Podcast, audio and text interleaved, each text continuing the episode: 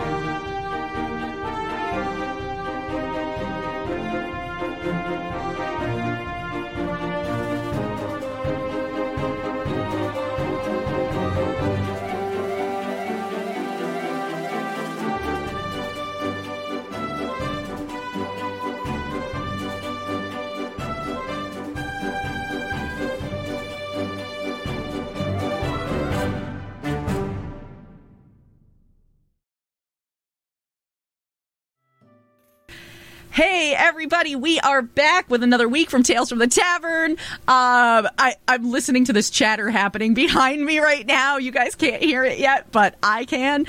Um, I'm just gonna unmute you all. Like this is what's going on. Some of the things that we are saying right This is now, what's if going you on in heard my- it, in my hear- in your my head, mind guys. would just get Uh, blown. And that was the first time I uh, killed a man in an alley. violating, violating the TOS here before Yeah. we, before Right, I know. on. Oh my god. Oh shoot! Do we all need an NDA on this one? Right, we That do was- now. Yeah. I'm just telling you, Um, you bring up, you know, licorice, and I will do things. I'm just saying. All right. Well, Twenty dollars is twenty dollars. as you can see, we're back with another episode of Tales from the Tavern. I've already lost control of the stream, so I'm just going to turn it over to everybody else, and uh, I'm going to let everyone go around and introduce themselves, tell us a little about who they are, what they're up to, and uh, all that good stuff. Uh, we're going to start with the one, the only Mr. B. Dave Walters. Thank you for joining us.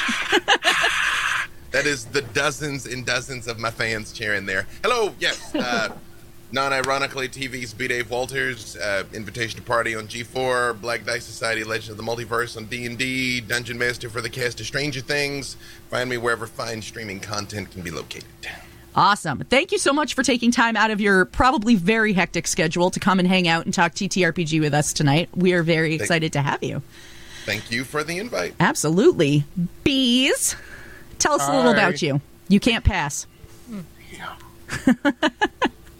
Just about to. I know. What's up, everyone? I am your happy, helpful harbinger of hype. I am Bees, um, all over the internet as biggest underscore Bees, except for Twitch, Big Bees. Uh, variety streamer, voice actor, uh, TTRPG. Yeah, I do a little bit of everything. Kind of made one shots, play all sorts of things. Um, and yeah, I do a lot of other stuff. Not well, but I do it. You do a lot of it well, but there you go. Um, well, Bees, thanks for coming back on and hanging out tonight. Jess Pendley making your second appearance on Tales from the Tavern. Welcome back. Absolutely. Thank you for having me. Uh, I am Jess Penley. I'm a TTRPG D&D writer and designer, but I am mostly one half of Underground Oracle Publishing. Uh, we're a third-party 5e content uh, supplement producer. Um, and you can find us on undergroundoracle.com or Underground Oracle on every platform. So come find us. Awesome. Yes. And uh, we'll talk about this a little more after, but Jess uh, very kindly donated a supplement to anybody who uh, contributes $5 or more to uh, to the Extra Life fundraiser. So we'll talk about that in a minute. Uh, let's see. Chris, a.k.a. Saint. Uh, I am the DM for Discount Dungeons. That's currently on hiatus due to one of our players having cancer. We wish her the best. Uh, so if you want to check her out and help her, go fund me. Uh, it's Nebius Lala on Twitter. She was in the Friday campaign. She also just released a shirt and releases to that event. Um, I am a legacy RPG player. Uh, my parents were playing since the gold box back in one edition, so I literally grew up with a monster manual in my hands. Amazing. I love it. Love it. Um, well, thank you for coming on, and uh, yes, thank you, thank you to uh, to Meg who created that T-shirt. Um, that was fantastic. So It was amazing. yeah, uh, and Patch. Hello, everybody. My name is Patch. I am a TTRPG player. Uh, I was part of Discount Dungeons for a while. Uh, now I'm a little bit on the background. I am basically a guest star for hire.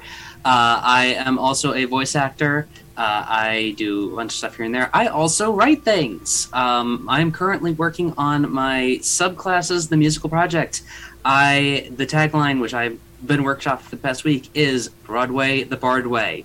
I'm basically taking musicals and I'm kind of mashing them all together into subclasses for you to play. We have four out currently. Uh, there's more on the way. I'm working on one for rent right now. So that is what I am working on, and I am excited to get to chat with this wonderful crew. I love that Broad uh, Broadway, the Bard way. That's The puns awesome. have started early tonight. I like The it. Puns have started early. Yeah, yeah.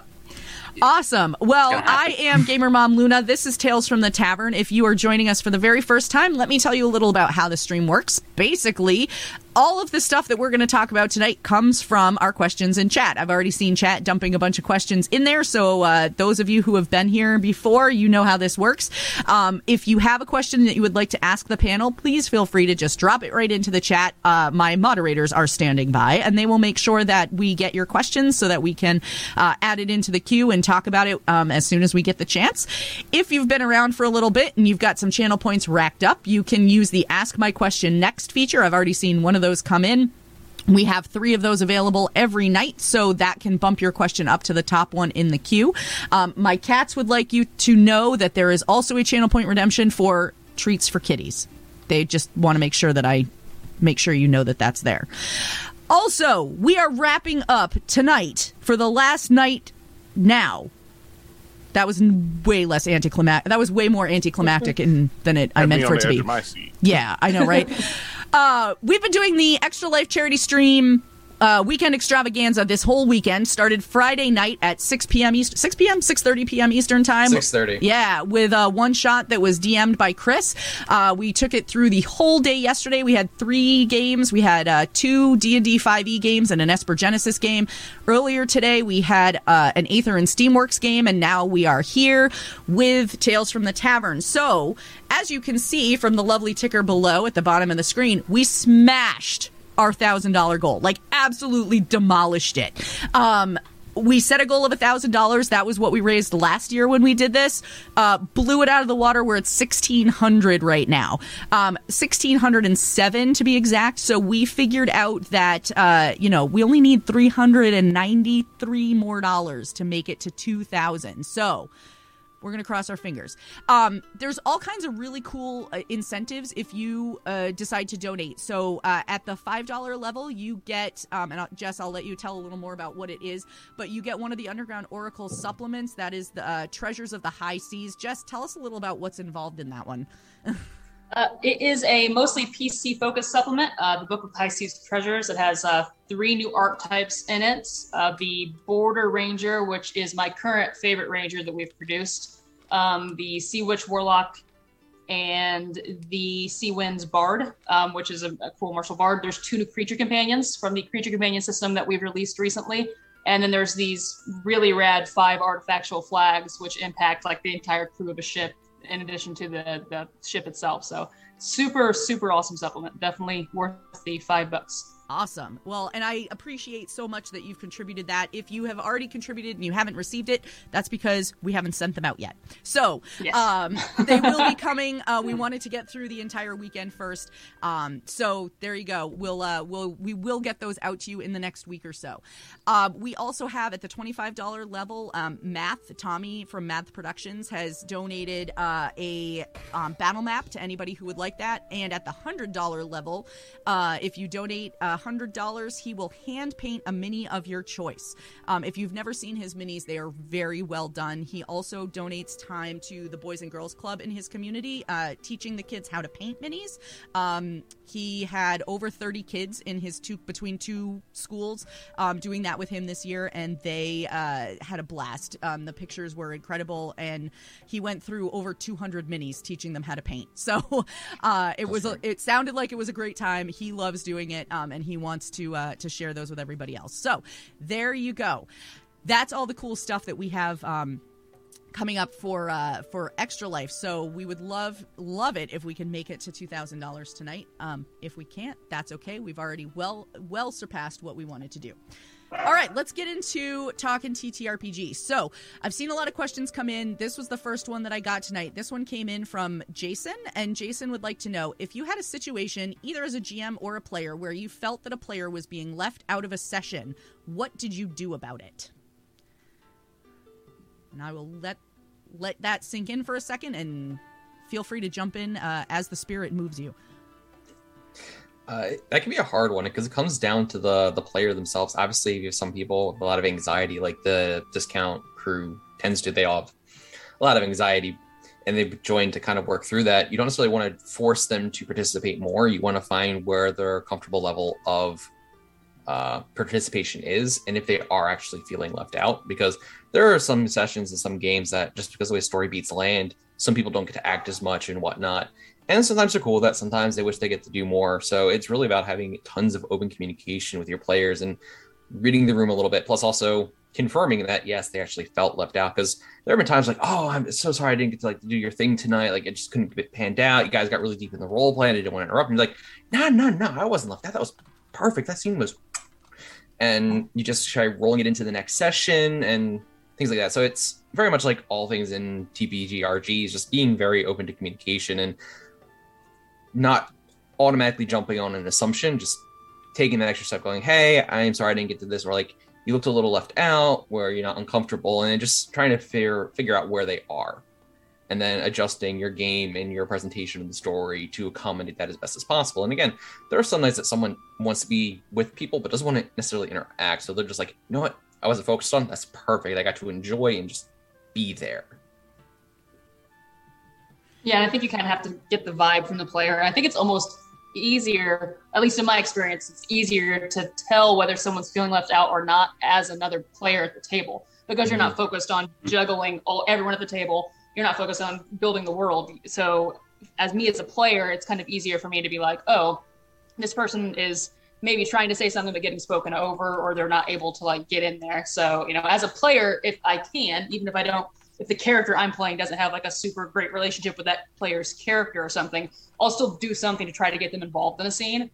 And then if I can pull them in and they're acclimated to it, it kind of gets them, you know, back into the group and Mhm. everything. But you know, if then you're you're right though. There are some nights where it's just clear someone's like, I'm cool, chilling in the background, and I don't, you know, need to be front and center right now. So, but I think as a GM, it's a way harder thing to kind of suss out than as another player at the table, in my opinion. Yeah, Fair and enough. I think on the player side, I, I think it's always good, especially if you've got someone who maybe has, has been kind of quiet. You know, I know we're saying kind of like you know, let mm, try and incorporate.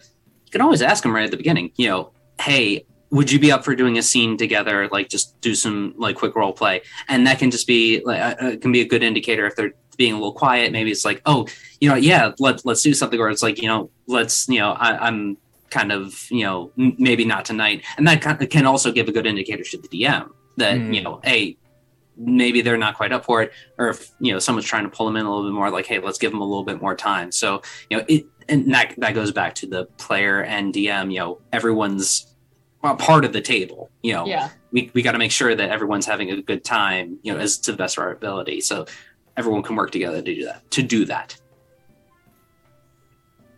I think one of the one of the best tips that I've ever heard, um, and I really like this as a player too, is if you're part of a regular campaign that's that's meeting on a weekly basis. Um, I've played in a lot of games where we do check-ins, you know, at the end of the game. How was that session? What did you guys think? Any feedback, stuff like that. But um, somebody suggested actually on this stream, uh, and this was a while ago, and I really liked the idea. But doing like a pre-game check-in, just like a you know, how's everybody feeling tonight? Um, you know, because I know, speaking for me personally, um, you know, there are some days that, like, yeah, I'm totally on board. I want to play, you know, all the time, put me in everything. And then there are other days where I'm like, perfectly content to just kind of hang out in the background. And so I think having that opportunity to go around and check in with everybody before you even get started. You know, somebody might have had a lousy day at work or whatever, you know, and um, maybe they just kind of like you said, Patch, they want to be around people, but they don't necessarily want to be in everything. So, Mhm. yeah. I think for me, as a player and a dungeon master, I'm always trying to keep an eye on this. If you watch the Stranger Things one shot, uh, Priya was very quiet, so I would make a point to try and pull her into things, asking them uh, giving them a skill check for something, to have them notice something, to have them notice a, an important piece of information, uh, to check in and just ask what what is your character doing right now. Um, if a lot of people are being very chatty, you can ask them like, "How are you? What does your character think about what they're seeing right now? What's going through their head?" Type thing. Give them a chance to talk like that. Um, as a player, I always try and set things up to basically give an, an assist to another player. It's like a, a, lot of times I'm always trying to look for ways to make everybody else look cool, to like throw the alley oop for somebody else to get to dunk it. So usually when I, whenever I make a statement, even as a character, I pretty much always button it with, what do you think so and so or immediately like hand it to that person so they immediately can start talking pretty easily uh, it is a little different in the streaming world than the home game world uh, in the sense that usually when we're streaming barring the unforeseen, you kind of don't have the luxury to sit there the whole time and say nothing. Mm-hmm. So, um, I mean, again, but there's been plenty of times where people will log in and be like, "I'm having a rough day. Literally, I've got COVID." You know? yeah. like, yeah. yeah. Hey, no problem. I'm not going to lean on you too much tonight. Uh, yeah. So, yeah. Mm-hmm. Uh, Keith yeah. in chat just said, I like to take a player aside and offer them something cool for their character or let them offer me something that they might like to do so they can shine. So making them feel important and special. Um, and Kay says, I keep a stupid long list of notes about what other characters have said and what they like or something that I've noticed and try to bring that into the conversation with quiet players. So, yeah. And it's also, there needs to be a, a continuous communication even throughout the game because it could be, you know, it could be a, a, a factor of someone's just feeling kind of meh and just don't have the drive to initiate something, but still want to be part of the action for that session. Or it could be something they just feel like crap and don't want to be, you know, don't want to either be the one to call out and cause the you know cause the uh, the session to cancel out for that week and then you know have everybody wait an additional week so they still show up but they really don't want to be you know uh, you know, in in the they really don't want to be in the foreground. They kind of want to be in the mm-hmm. background, helping everybody out. So just you know, just a little check in with somebody, obviously beforehand, see how everybody is vibing, how everybody's doing before you get in. But definitely, if you start to notice somebody taking more of a backseat kind of uh, role during the game, just hey, everything all right? You good? You you want to just ride out on this uh, this uh, session or you know, and then you definitely know how to either create a situation for them to be a part of or you know bring them into one or just let them just ride out and hang out for the rest of the session so. Hmm. uh, synthetic 20 in chat just said as an autistic individual i always try to remember that people like contributing in different ways as well. Giving everyone a role in the party can help let people each have a spotlight. It's true and like d&d and uh, things like esper genesis even um, witcher and shadowrun like they do very good jobs at giving people very like archetypes that they can just lean on if they're not feeling like a very detailed interactive night where they just want I know where my spot is, I know exactly where I can jump in.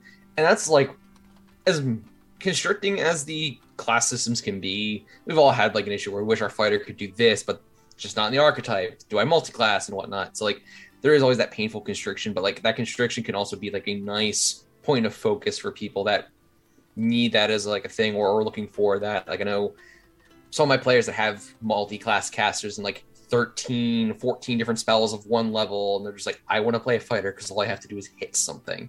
So mm-hmm. focus can be like a really good way of helping bring people into the game, especially as like, well, I can lock this door that wasn't originally locked. Now the rogue can make their skill check and small things like that. So like yeah, having things that you can pin on, especially as for make DMs, because I am a forever DM. I am a horrible player. I will admit I'm a bad player.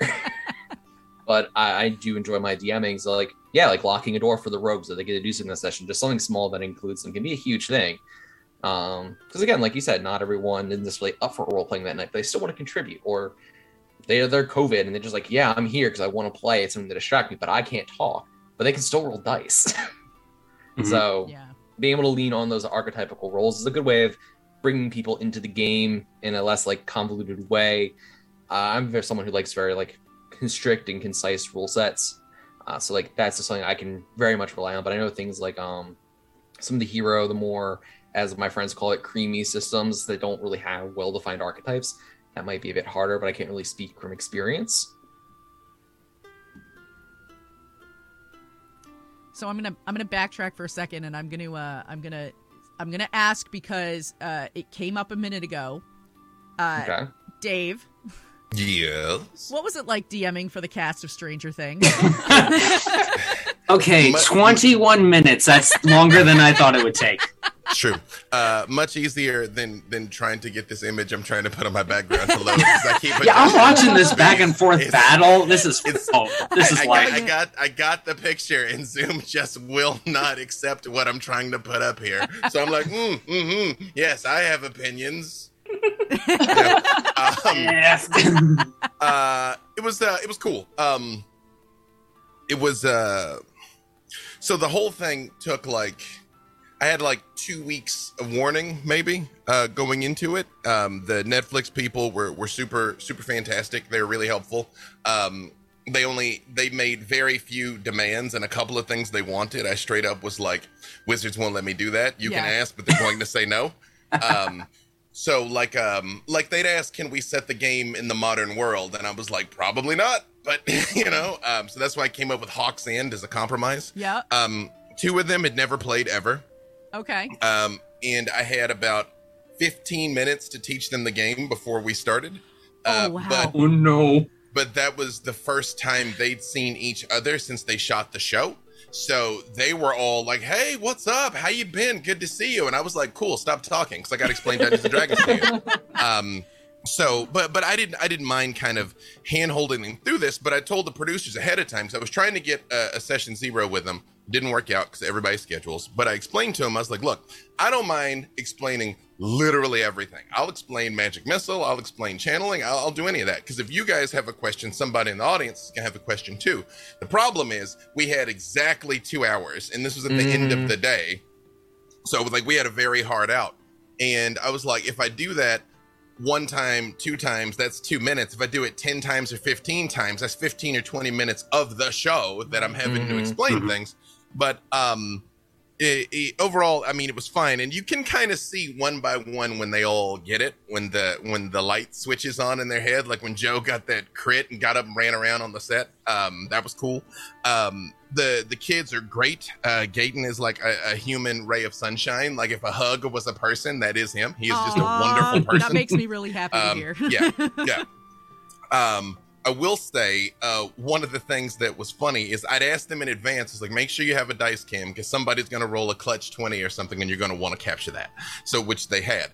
So I was planning the whole thing and setting it all up for Priya to land the killing blow on Vec on Vecna because in their game in the show, she lands the killing blow on Vecna. Right. So the only time I intervened in the entire game is I dropped three of them into death saves. And I was like, okay, time out. Pause for a second. This is what you should do. You should raise her up. You should mark him with a path to the grave. And when you attack, when you roll, tell me you get a natural 20. And the reason why I did that is I didn't want to set up this big epic scene for her, have her roll and get a one and be like, guess Vecna kills you all. Womp womp. Thank everybody for tuning in. So we we we go back in. They do that. Everything else had been completely up to them. This is the only time I gave them a tip. And she rolls and actually gets the 20. And that's why everybody reacts the way they did. They're like, Oh she my did it. She really did it. And that's why, like, I stand up and I'm like, holy shit, she did. And so it's funny because in the comments, I very rarely read the comments anymore because I've been on the internet. Uh, but, That's but fair. the Mhm. comments were pretty unilaterally positive, which made me feel good. But so many people were like, they faked that. And I was like, we really didn't. and I'm saying this because I would have, and we didn't. It actually happened. That's So, tried, but it didn't. You know, the dice beat me to it. That's true. Yeah, the dice had their own story to tell this time. So yeah, Yeah. that's that that's that's how it went. That's Yep. so great. It sounds like it was a really, really cool experience. Oh, that experience. sounds amazing. Oh yeah, so it was a lot of fun. A whole Good. lot of fun. Uh, I, I was I was very happy to get to do it. I love I love the beginning of that where it's just like, "Hey, nice to meet everyone. So we're gonna learn to play Dungeons." And oh, you guys are talking. Okay. oh. oh, you had a great summer. You know what else is great about summer? Heat, and you can take Yeah. heat from heat traps. So let me tell you about those. Um, no, okay. Well, Scorching ray causes heat. I'd I'd made uh, I'd I'd made pre-generated characters for them, Um, so I made all those characters. I even made Lady Applejack. Um, Oh but what was God, wild yes. is, is in, in the four se- in the four seasons of the show, they're always playing, but surprisingly little detail is ever given about their characters or what they're playing. So I, I straight up asked Netflix. I was like, "Tell me what it is," and they went and like scoured even through the scripts and talked to the freaking Duffers, and even they're all like, "Meow," you know, they're playing D and D. So I was like, "Cool, cool, cool, cool, cool, cool, cool, great." So Yeah, what you cre- Thanks, thanks. so what you created is is Now canon. canon now, yeah. Yeah, Yeah. absolutely. That is. There it is. That's that's what That's they pretty played. awesome. That's true. I Yep, We perfect. this. I Mhm. First edition where none of those rules existed. Right, yeah. Exactly. It's all right. I mean, I'm pretty sure by canon the fourth season they were playing. AD&D. True. Does that does that create a time paradox then? Because if fifth edition is first edition, that would They're- they're playing. They're playing sixth edition. They're getting the beta testing in. Yeah, yeah, It's right. true. Yeah, that's 70, it. 75th century. That is it. Yes. Uh, all right. We're going to jump to uh, an Ask My Question next. So this one comes in from the Ink Den. And uh, the question is What is your favorite TTRPG when you technically broke rules as written, but didn't care because it was fun? You know, rule of cool.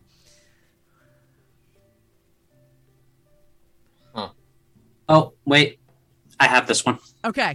Chris, you did this to me. oh First time we were I playing. broke a rule. Yes, you broke a rule. Yeah. Uh, so Chris, Chris had Chris and I have known each other for uh, you know a very long time. Oh, this one. Yeah. well, so first Oh, first time first time we are ever ever ever ever playing. Like this is my second time playing you know TTRPGs in general. Uh, I'm playing a wizard. You know, as obviously as any new player should do with all the rules and everything. Great, great job In for second edition, by the In way. second edition. It's second edition. in second edition. Uh, we are traversing in the dungeon. We've got our rogue opens the door, sees a bunch of kobolds, and pretty much, you know, we everyone else goes in, and she closes the door behind us. Uh, played the basically chaotic evil, and we did not do well against a bunch of kobolds, and I had was burning my spells left and right and not doing a lot. I eventually just started hitting them with a stick, and it was doing more damage. And then there were a bunch of kobolds, and Chris goes, Okay, I'm going to let you have one more spell. So I had burned all my spell slots. So this is the rules is written. I could not do this.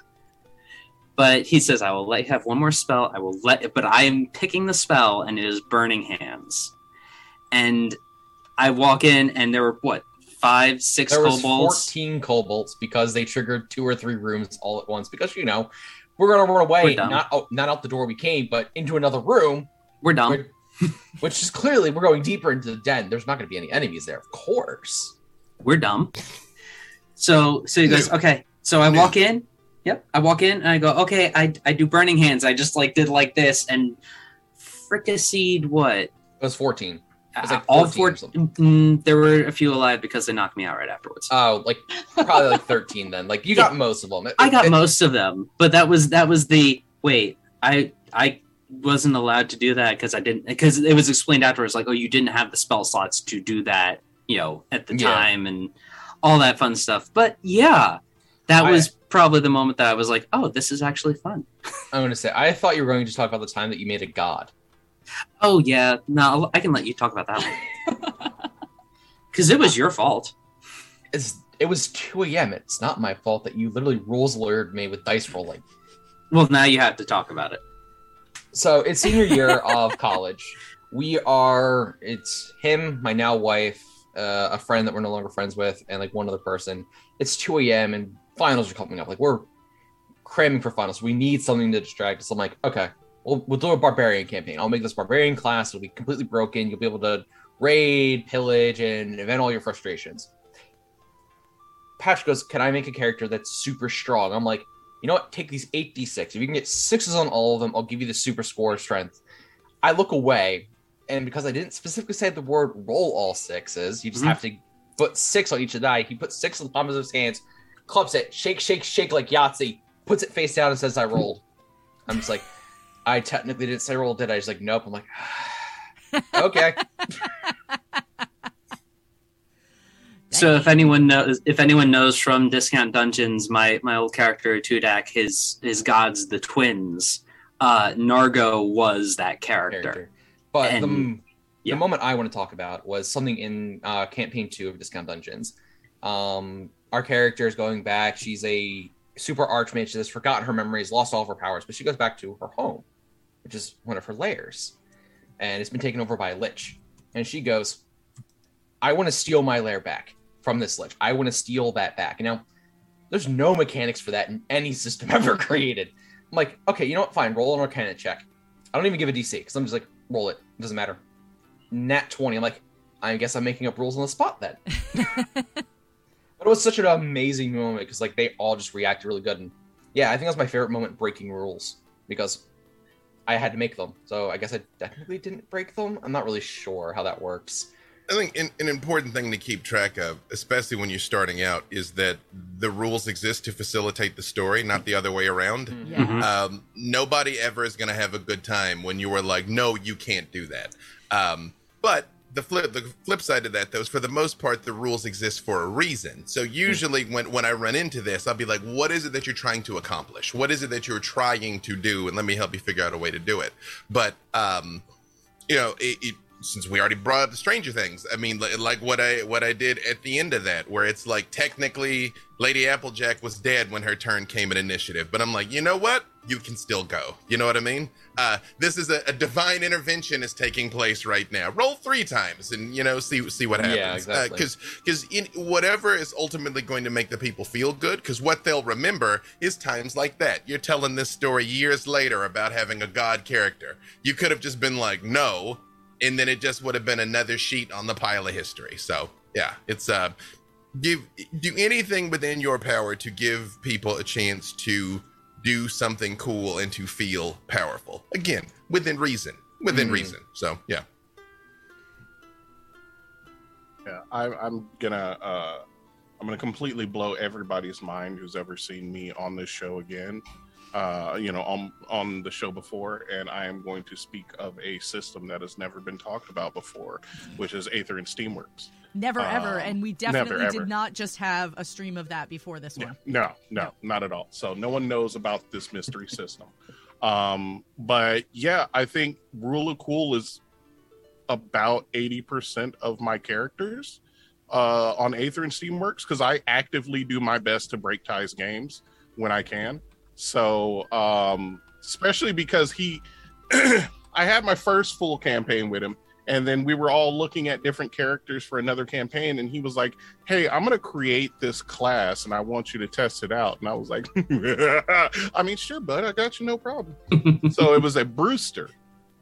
And for anyone that has uh, that watched it recently, saw him. I, I made another guest appearance on the show with my Brewster, and he makes potions, and random sh- happens with these potions. So I'm going to pause you for two seconds and uh, just let you know that the creator of Aether and Steamworks is currently in chat. So I don't care about him. Hey, Wow. no, but yeah. So I went and I was like, all right, cool. I'll play this turtle that makes potions and it's crazy. Sure. And it was literally just, hey, Ty, I want to throw a potion at me and I'm going to throw a potion at someone else. And he was like, uh, sure. All right. And just like 10 minutes later, after I, sh- this is probably about 15 minutes into the game when I started with this character. And I was just some horrible aberration of like I was covered in hair, had saber teeth. Uh, one of my hands was a bone knife, and there was a tentacle coming out of my chest. And I had uh, thrown a potion at somebody else, and they could only speak in jive for the rest of the day. And like it just all like Ty could have just been like, all right, all right, come on, all right, that's that's enough potions. But like by going with it and being like, yeah, no, fine, let's roll with it it turned into one of the most insane battles I've been in. and then the the one I just uh guest starred on last week, I ended up like the the crew was about to get attacked out of nowhere. They they missed their uh like they they didn't see the ship coming. And by just throwing potions I had together instead of like going through the turns and making, you know, spending like four turns getting all these potions together, I was like, I I got a bunch of potions or a couple potions ready, right? And he was like, Yeah. And I was like, All right, cool. Boom, just throw them all on me. I ended up like rocketing myself from one ship to another and then completely freezing that ship because of the side effects from the potions. And it just everybody was like, "All right, we're in for a fight. We're in for a oh, okay, well, damn." Um, so that's over now. Uh, I guess we're not dead. Cool. All right. That's that's the plot of the second episode of Avatar: The Last Airbender. Like Yeah. that's exactly what happened. You're right. Yeah. Good. So I, I just I just have to say, Harry Harry Turtle with the bo- bone knife is definitely the name of my ZZ Top cover band. There you go. Yeah, I think it's like what Dave said. It's like it's you guys are talking about these stories, and D and D, in my experience, is like sixty percent about the war stories that you guys can like talk about together. We can all just like look back at these awesome fucking moments that we all had at the table where the big bad guy was doing probably stuff that was breaking the rules. We were doing stuff that was breaking the rules, but it all culminated in this amazing moment that you know a decade later we're still talking about like we were really there. So I mean, I think that's like the best thing about the rule of cool, which I know a lot of people hate and some, you know, some people love, but the, the best thing about that is you do get to have that shared moment with these people, and it is like this this real thing that happened. Yeah, very true. hmm I think a, a, a tremendous pet peeve of mine, on both sides of the screen, but less when I'm telling the story because I can control it, is letting the enemy die at a narratively appropriate moment. Like if they do something super cool and hit a natural 20 with their Vorpal sword to cut off the, the monster's head, but on your page it's still got 15 hit points left, let them cut its head off. You know what I mean? Mhm. you know, let them have that. It's close enough. You know, Yeah, close Yeah. enough. Yeah. and as a player too, like I enjoy it when I, I obviously we all know the mechanics backwards and forwards. Most of us here, you know, and I create for it, so I, I know them pretty well. So I can I will know if the, the bad guy's doing something maybe it's a little bit against the rules, but it's great for the story. It's great for the moment, and I don't mind. You know what I mean? It's that it's the give and take. For me, it's Mhm. all about the story and being in that moment. And so I I love when rule cool is applied against me too. It's just fucking rad. hmm Cool. I want to say my my villains are definitely a lot more lawful than my player characters when it comes to obeying the core rules of the system. Uh, Just gotta start handing them off to me more. yeah, but then it'll take four months for the arc to complete. Touche. Touche. Uh, all right, let's see. Uh, we have another Ask My Question next. Um, this one specifically is for Dave, and uh, but everybody else can chime in as well. Uh, if someone has a load of experience in playing and running tabletop, what advice would you give them if they're trying to move into streaming games? I'm actually working on some like masterclass style content about this exact thing There right now. um, the simplest answer is start streaming. Uh, when you when you're playing, you get your friends together, turn on a camera, and start putting content up. Uh, you don't have to spend a fortune on like a technical setup. The most important thing is the sound. Um, consistently, because most people mom watch this stuff. They're very rarely sitting there looking at the screen the entire time they're listening to it. So you, the only really expensive thing you need to spend is for a Blue Yeti mic, which is like 200 bucks. Get yourself like a 4K Logitech webcam. That's like 200 bucks. I'm pointing at this like that's what this is. I assure you it isn't. um, but, um, you know, and then that's really all you need to go. Um, I think that you also, I think if you haven't been streaming up until now, or even if you have, but aren't necessarily like seeing the results that you want to get, I say two things. When this medium works at its best, the person watching or listening feels like they are at a table with their friends. Uh, you have to accomplish both of those things the table that they want to be at and are at. Um, the second thing is don't necessarily stress about the numbers. Uh, I read this years ago in one of Gary Vaynerchuk's uh, books. I think it was Crush It, where he was saying that it's like if three people are watching your video and you're sad about that, but then you find out those three people are Oprah, Steven Spielberg, and George Lucas, you'd be happy about it. Even in in keeping things in perspective too, where you're like, oh, I've only got a couple hundred followers, or only like 50 people are watching. If 50 people showed up at your house for a thing you were doing, that would be a monstrously successful party. So uh, just Mhm. keep in mind what success even looks like. So, uh, and I guess the last thing I would say, because obviously I could talk for hours just about this, is make sure you enjoy the process. Uh, make sure that you're having fun with it, that the people at your table are having fun with it, that you're still enjoying the game, because it's going to take time to make it, however you define that. Mhm. Um, and if you're like constantly worried about like, oh, we're not at this point or we're not getting as many views as these people, you'll just stress yourself out for nothing. Just keep trying to make the best uh, the best content that you can. And when the money finally starts to come, reinvest it, get better stuff, better equipment, raise the production value, and there you go. That's almost word for word exactly what I did. when I got into streaming was I focused on my audio setup first. Everything came after, and uh, as time went on, uh, invested slowly in better stuff. So You mean- sound like butter.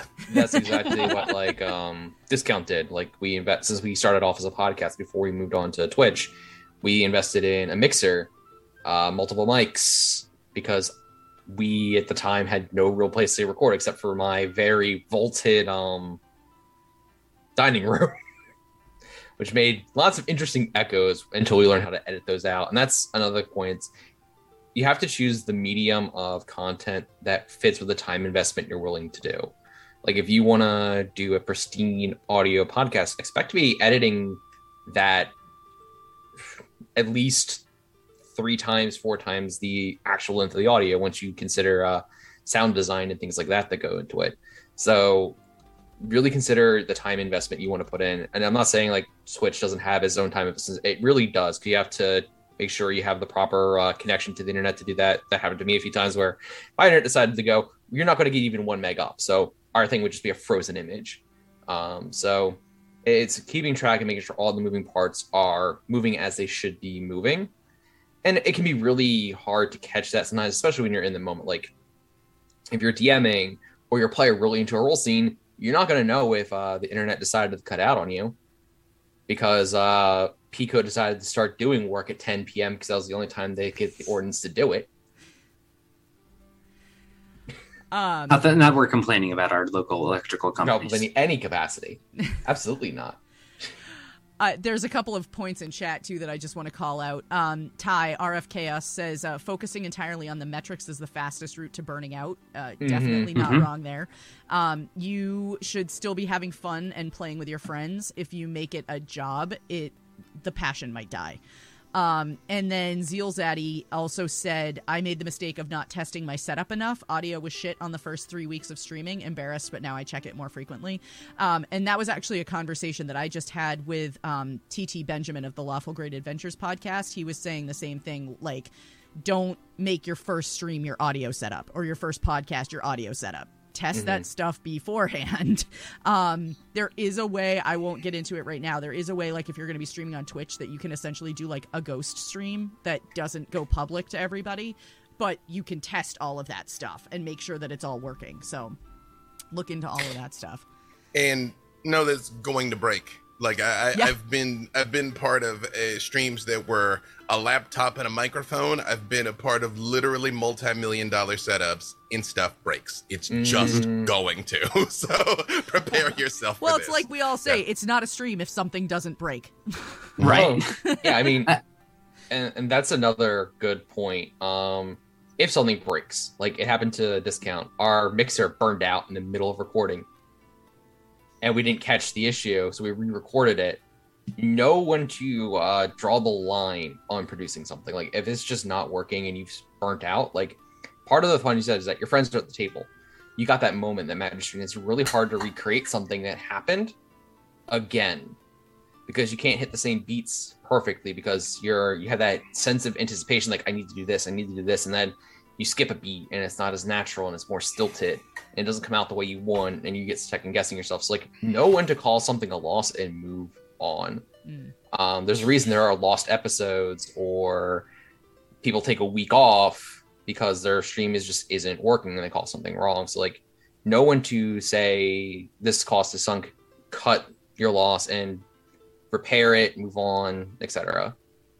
I had something similar happen when we started doing invitation to party on G4. We did a lot of rehearsals because none of them played D and D. Well, if he did, uh, but none of the others played at all. So um, we would actually play through the scenarios in advance, and that was one of eh, just the first couple of episodes. Um, but that was one of the things I had to keep um, uh, driving home for them is like, do not try to recreate that moment don't try to be like, and that is what she said.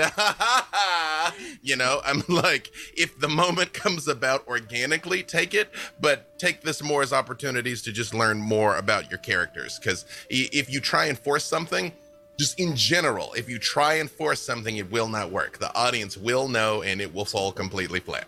Absolutely. Yep. And I think it's kind of important because we're, we're, a lot of the stuff that we're talking about is obviously the setup side and the it's obviously very important.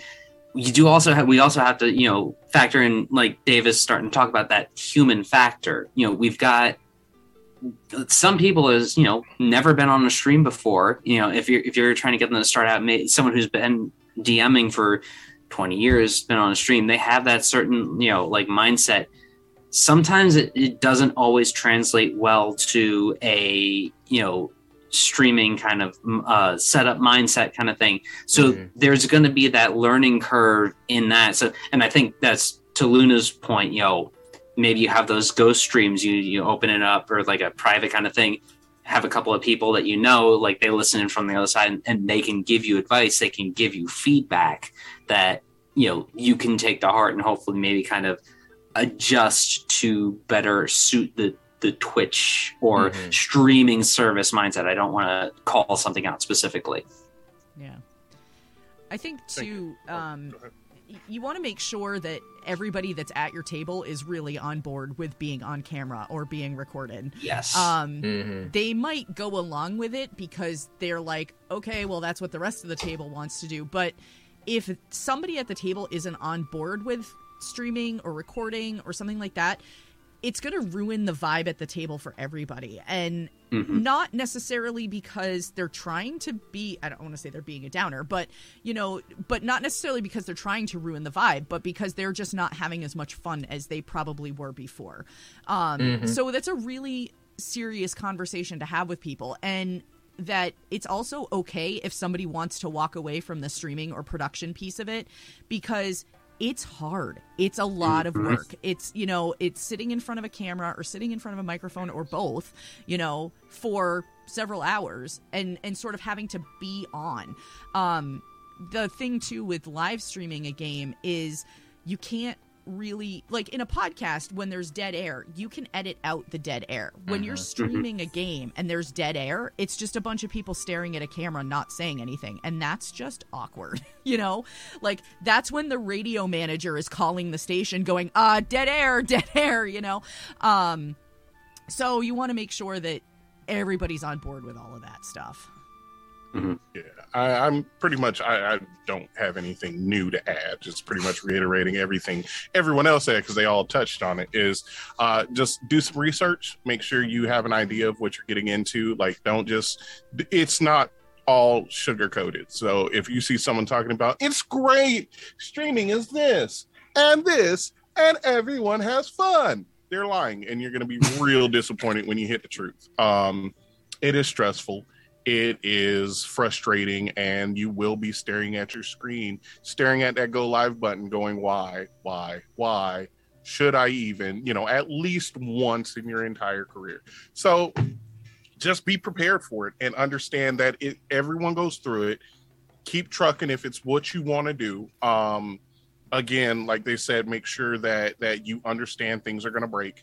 Um you have uh, that that support system to give you you know tips and tricks and uh, ideas of what to do to improve your stream. And yeah, just be ready because the people you play with at home, not all of them are gonna uh, work on screen. Yeah.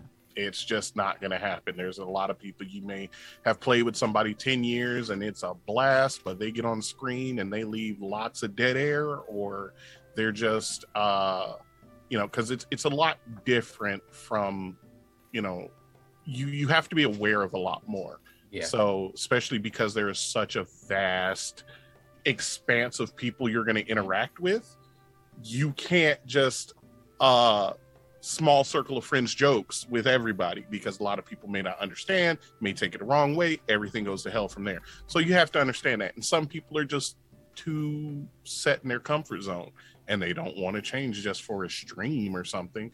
So you got to make those choices. Sometimes, you know, Billy's got to sit back and not play on stream with you. It's just, you got to understand these things happen Yeah. and it's just all a part of the, uh, the beauty of it. And, and let me take. Oh no, please no. Sorry, go ahead. No, I'm not. A, I'm not a streamer at all. I was just going to add, as the only non-streamer here, as a consumer of streams, people are a lot more forgiving than than you probably are yourself. Like if you have a rough episode, the people who are watching, as long as your story's good, as long as you guys are into it, as long as you you know you're still there, the people who are watching it are to keep watching it. They're gonna they're gonna understand. You're gonna have a couple bumps in the road. They're gonna understand, you know, that you're still trying to get your legs under you if it's a new one. I mean, there's audiences of people that love just being on board episode one and going forward and knowing, you know, hey, I made it through their crappy production season and it was awesome, and now I'm here and they're you know all shiny in practice and stuff. But yeah, just and even if there's someone that watches it and they're like, uh, I, I'm not into this. Every episode is somebody's first episode, and you know you that can be used as like to remind yourself that you know I got to make sure this is welcoming to new viewers, but it's also a good reminder to know, hey, we're gonna have people who aren't gonna know that we fucked up episode two. They're not gonna know that we you know things went sideways on episode 15. Every episode is a new chance to start over, and as long as you guys are bringing the energy to the story that you love, people are gonna come and watch it. Yeah, also two just very general things that apply across the board. Um, if you make a mistake, people don't know you made a mistake unless you tell them.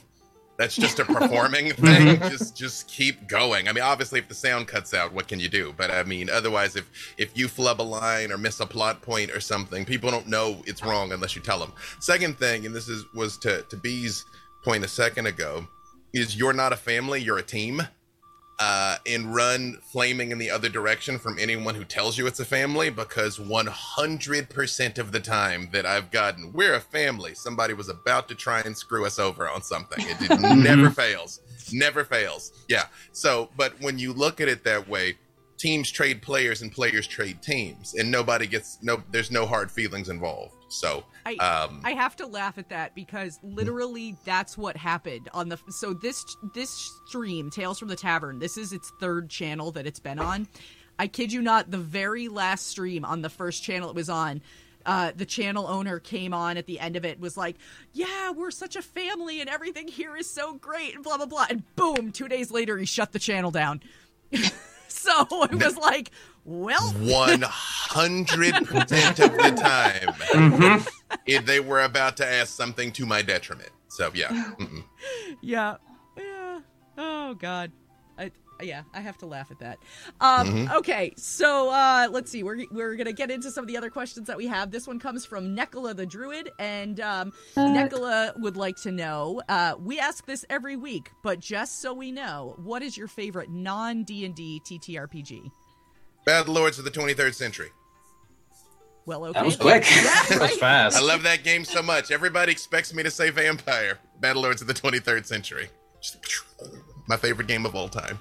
I'm gonna have to go It's with like Dread. it's like it's like Aliens meets uh, the Fifth Element. It's wonderful. Ooh. I love Oh. it. Mhm. okay, you, ha- you have my interest. You you've definitely piqued my interest.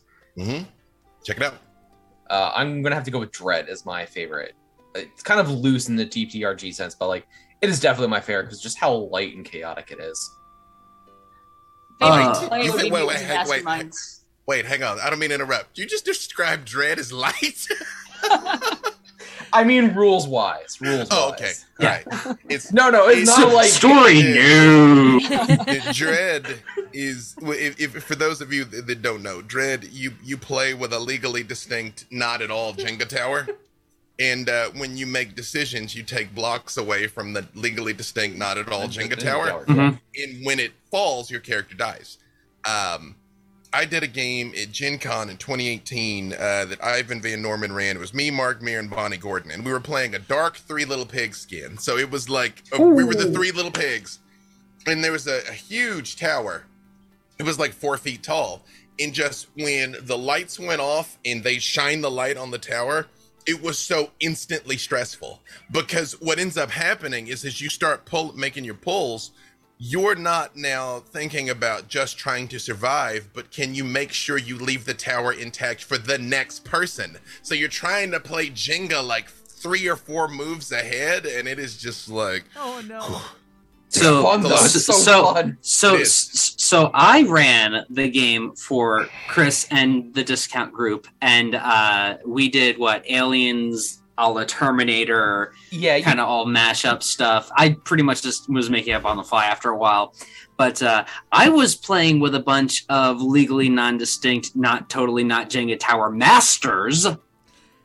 and I just after a while like, you know what? No, pick five times because I need this thing to fall. Damn it. yeah, we were at like the end of the story. We were supposed to start dying, and we had like half the tower on a single block, and we just kept building on top of it. It's like, okay, you're gonna go, I'm like, boom, boom, boom, three. And it's just like I, I think we actually Two more.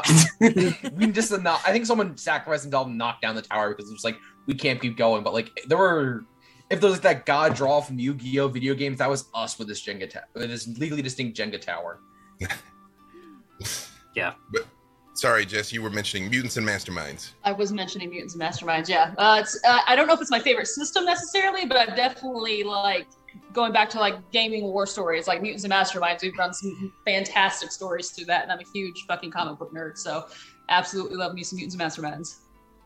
Uh, I would have to say uh, it's between two, and one of them is uh, very selfish. Uh, so the two would be um, Aether and Steamworks, yes, because I, I love that system to death.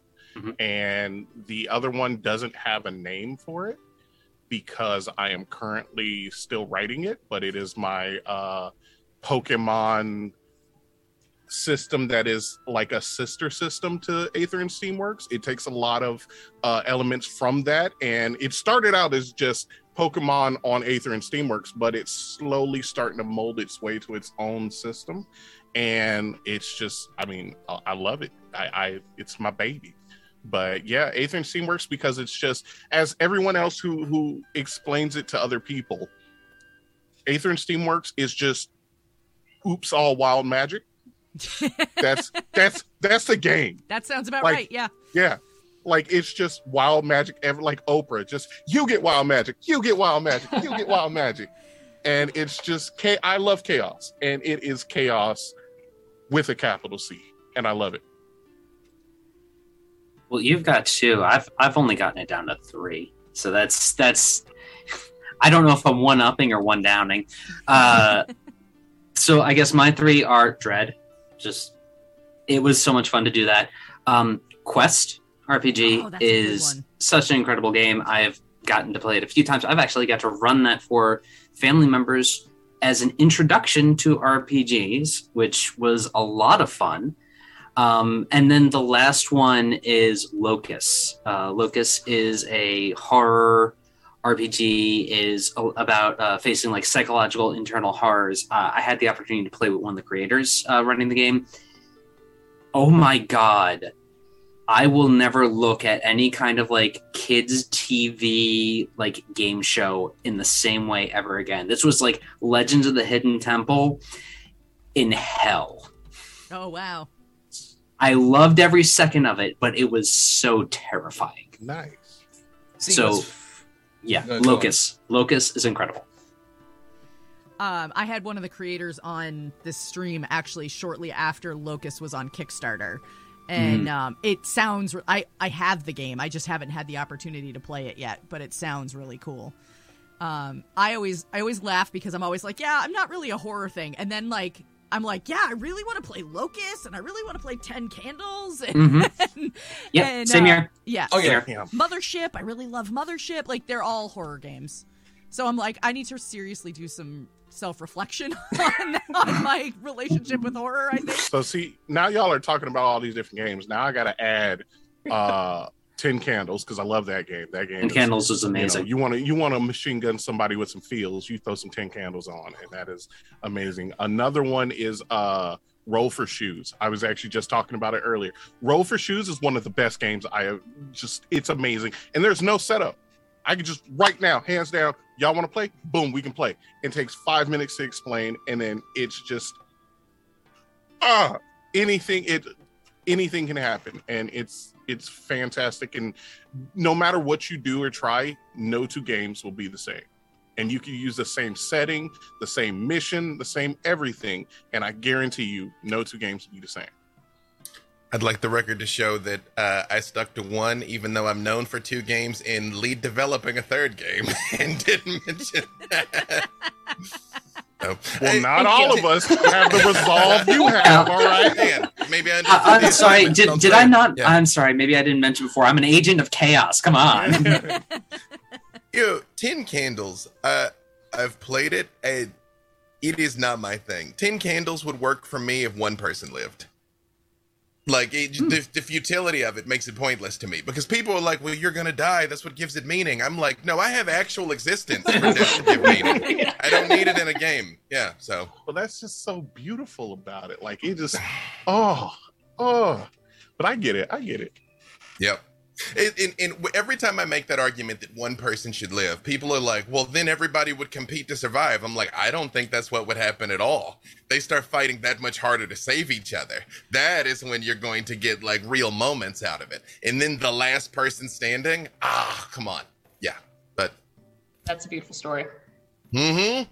Mm-hmm. so it's, it's I'm just actually, saying, try do try it at home, kids. It's really funny that you mentioned. So I, it is a well-known fact with the regular viewers here that I don't DM. I just don't. My first experience with it was so bad it turned me off from it ever again. I am planning to run a 10 candles game in October. Hey. Um, because I'm planning to do it uh, for a friend of mine's birthday. She was one of the first people that was like, "Yeah, I'd play that with you," but she lives in another state, and so we were like, "Oh, we'll do it for your birthday. It'll be fun." And um, so now you're like, you know, Dave, as you're talking about like uh, some one person should live. I'm like, oh, maybe I could flavor it that way now. So. Mm-hmm. I mean, obviously, there, there there is definitely something compelling about the way the game is laid out. Because obviously, a lot of people love it. I just I feel like it would be. I just saw the way he changed his language. This silent battle has been going on all night.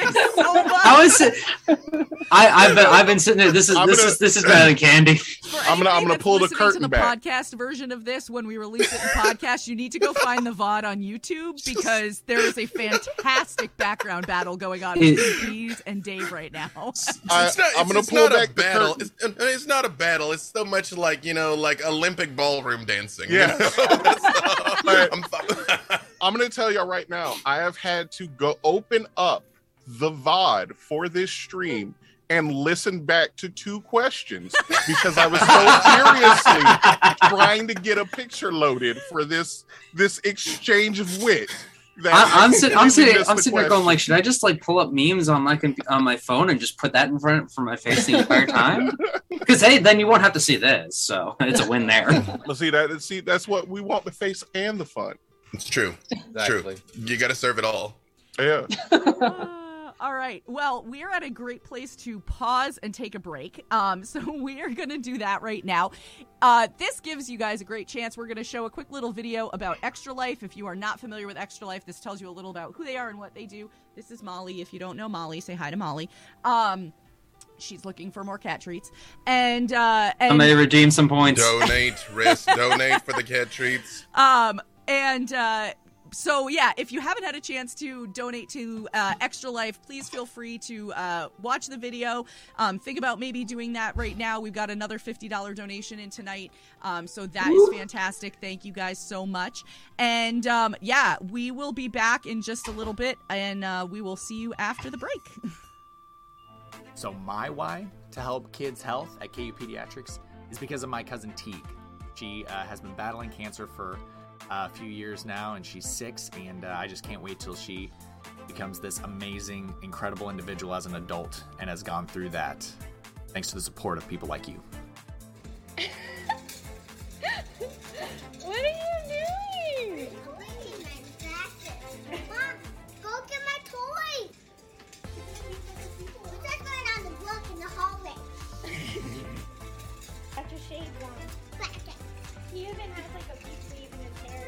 I know.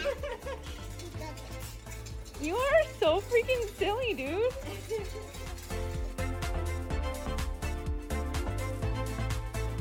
To the Extra Life community, thank you so much for helping kids like me treated at the IWK Health Center and CMN hospitals. Since 2008, Extra Lifers have raised millions of dollars to help kids treated at 170 children's hospitals in the US and Canada. Those funds go directly to the hospital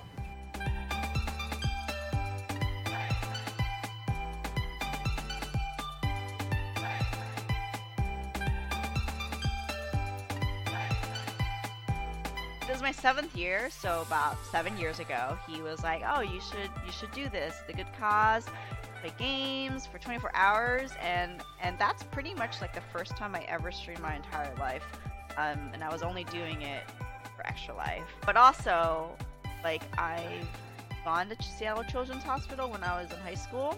When I did Extra Life, that's I chose to support Seattle Children's because how great they are. They're really good to, for the kids.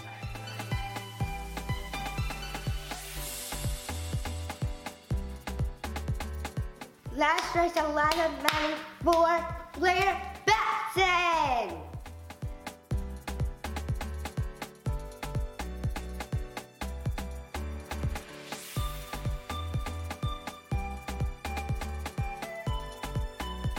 My favorite part of my children's hospital is the amazing staff that work there.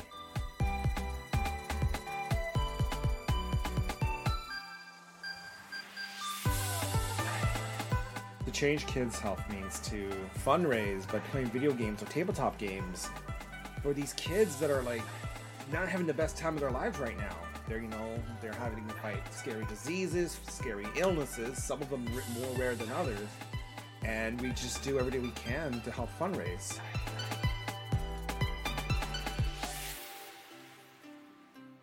I am bringing us back live now. I, I this.